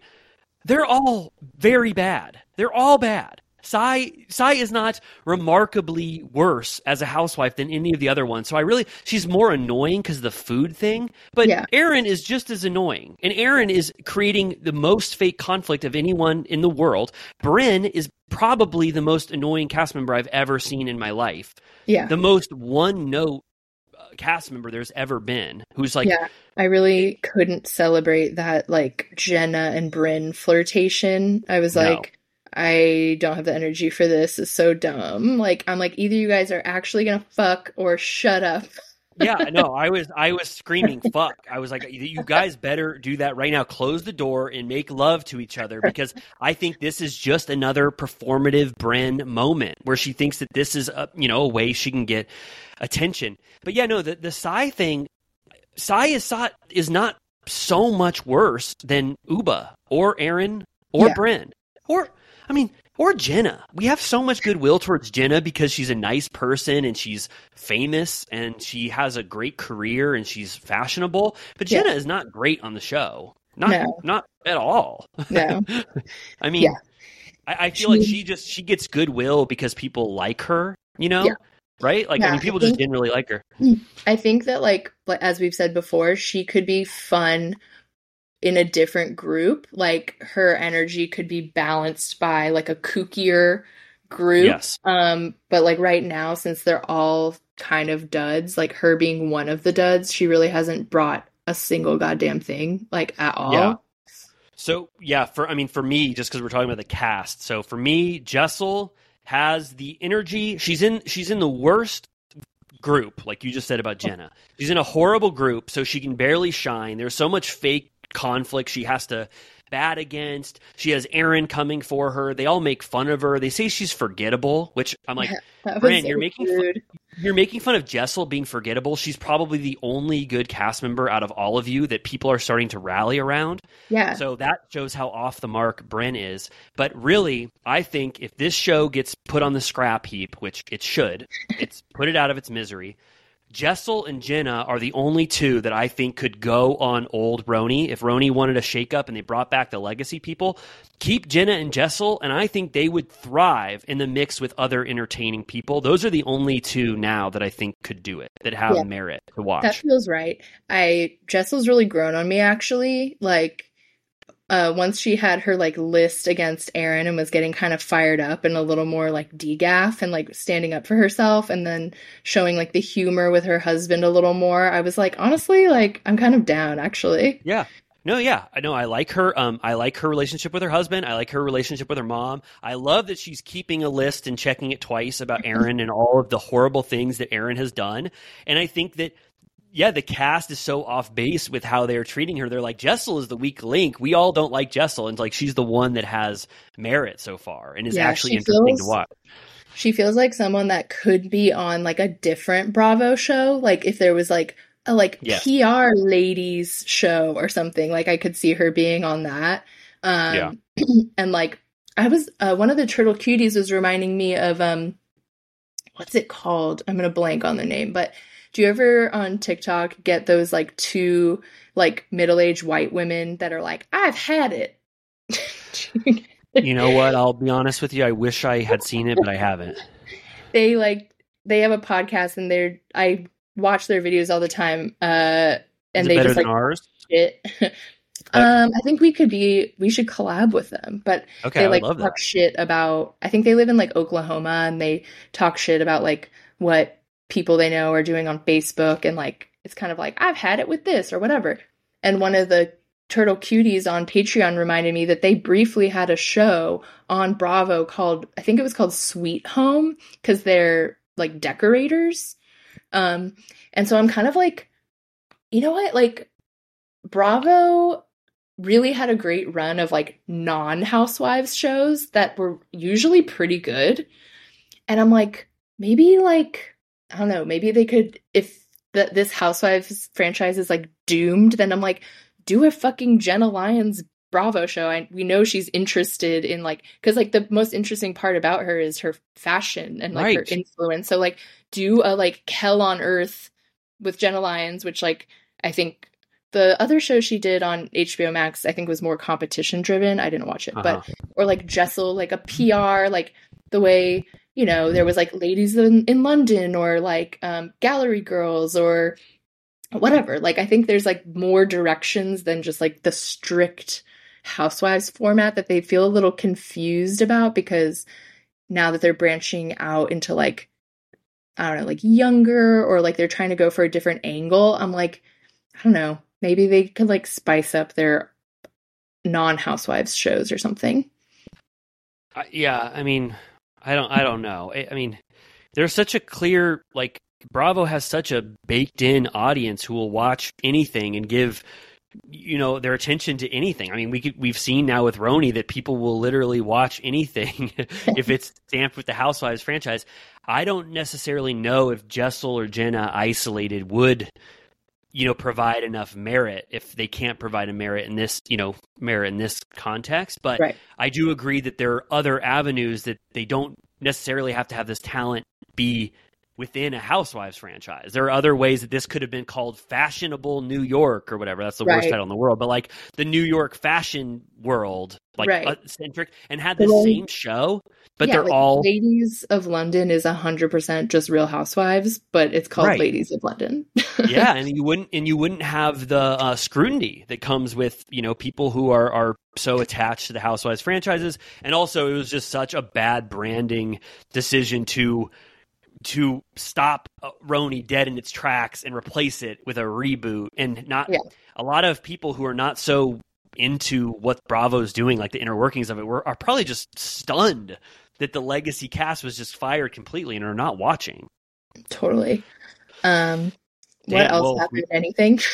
no, I mean, uh, Jessel making a list was fun. Erin finally gets to like uh, receive some pushback for creating so much fake conflict with all the people, and she immediately can't take it at all. Ubah and her resolve the drama within you know an episode, and uh, it's that's really it. I mean, it was a it was a slog. It was a very boring episode, but it, it's par for the course of what we've been dealing with for the last four episodes or so. Yeah, I got uh, served an Erin Instagram post. She was wishing her young daughter happy Daughter's Day. And I was just like staring at the photo and I was like, who are you? like, I was like, I don't like understand like anything about you. Like, Yeah, we, what's we your don't. personality? She doesn't know what a wet ass pussy is. She's only 35 years old. She has all these kids, but like she doesn't really have like a motherly energy. Like, it's like, I'm very confused. Me too. We don't know her, and we've spent 11 episodes with her, and we don't know her. We don't know Brynn. We don't know Ubah at all. I, uh, I mean, a part of it is that, like I said last week or whatever, this is such a cloistered group where they're not showing their lives in a way, or any of the friends or the things No. they do. We just know It- that uh, Brynn was aboard the Exxon Valdez or whatever. like, Yeah, she was just yeah cleaning up the BP oil spill or whatever. I mean, it's just yeah. I mean, I I I don't know. I mean, we've been we've been saying this for weeks, and I a part of me just thinks that Andy and Bravo will be like, deal with it for one more season, guys. You know, we are not we are not going to scrap this show. Like we know it can find an audience next season. You know, once so I. I I almost believe that that's more likely than them admitting a mistake and getting us back to old RHONY. yeah, for sure. Well, we'll see. I wonder what their presence will be like at BravoCon. I feel like that's kind of a good indicator of how uh, hard they're going to go with a show, you know? Yeah. It'll be like Jessel, Jessel, Jessel. Um, Um, cool. Well, okay, did well, we, I feel like we breezed. I mean, it, we- this is long as hell. I mean, two hours and thirty-five minutes. But I like, uh, you know, we did high-level takes, and I hope that we didn't strain your throat too much. It didn't. You didn't sound strained. I'm gonna go. Uh, I'm gonna need to do. Uh, what's it called? I was gonna say the silent treatment. What do they call it? Vocal rest. Oh yes, vocal rest. Okay. Well, Um, I think I yeah. speak for uh, our little turtle cuties just saying that thank you so much for taking the time and I hope that there was merit here, you know. I think there was, hopefully. Yeah, I Um, got that steroid shot in my ass just in the nick of time for us to cover all four shows. Yeah, it was just like that Mad Men episode that we sometimes talk about where they get those B12 shots in their ass and they start running around the Mad Men office. yeah. So good. Okay, well, all right. Well, I want you to have a wonderful day and get better, and then let's record our Patreon tomorrow. Yeah, the No, grind is the grind is real. Okay, good. All right. Well, we love Amy and I love you so much. I hope that we talked about everything in the world this week. We love you so much, and we will be back next week with even more talking. Turtle time. Okay. Bye guys. Goodbye. This one's for you tonight. Hi, I'm Daniel, founder of Pretty Litter. Cats and cat owners deserve better than any old fashioned litter. That's why I teamed up with scientists and veterinarians to create Pretty Litter. Its innovative crystal formula has superior odor control and weighs up to 80% less than clay litter. Pretty Litter even monitors health by changing colors to help detect early signs of potential illness. It's the world's smartest kitty litter. Go to prettylitter.com and use code ACAST for 20% off your first order and a free cat toy. Terms and conditions apply. See site for details.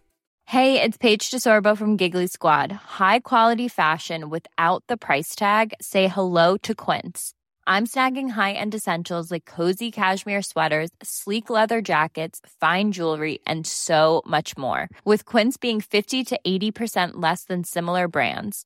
And they partner with factories that prioritize safe, ethical, and responsible manufacturing. I love that. Luxury quality within reach. Go to quince.com slash style to get free shipping and 365 day returns on your next order. Quince.com slash style.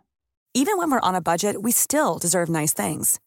Quince is a place to scoop up stunning high-end goods for 50 to 80% less than similar brands. They have buttery soft cashmere sweaters starting at $50, luxurious Italian leather bags, and so much more. Plus, Quince only works with factories that use safe, ethical, and responsible manufacturing. Get the high-end goods you'll love without the high price tag with Quince. Go to quince.com slash style for free shipping and 365-day returns.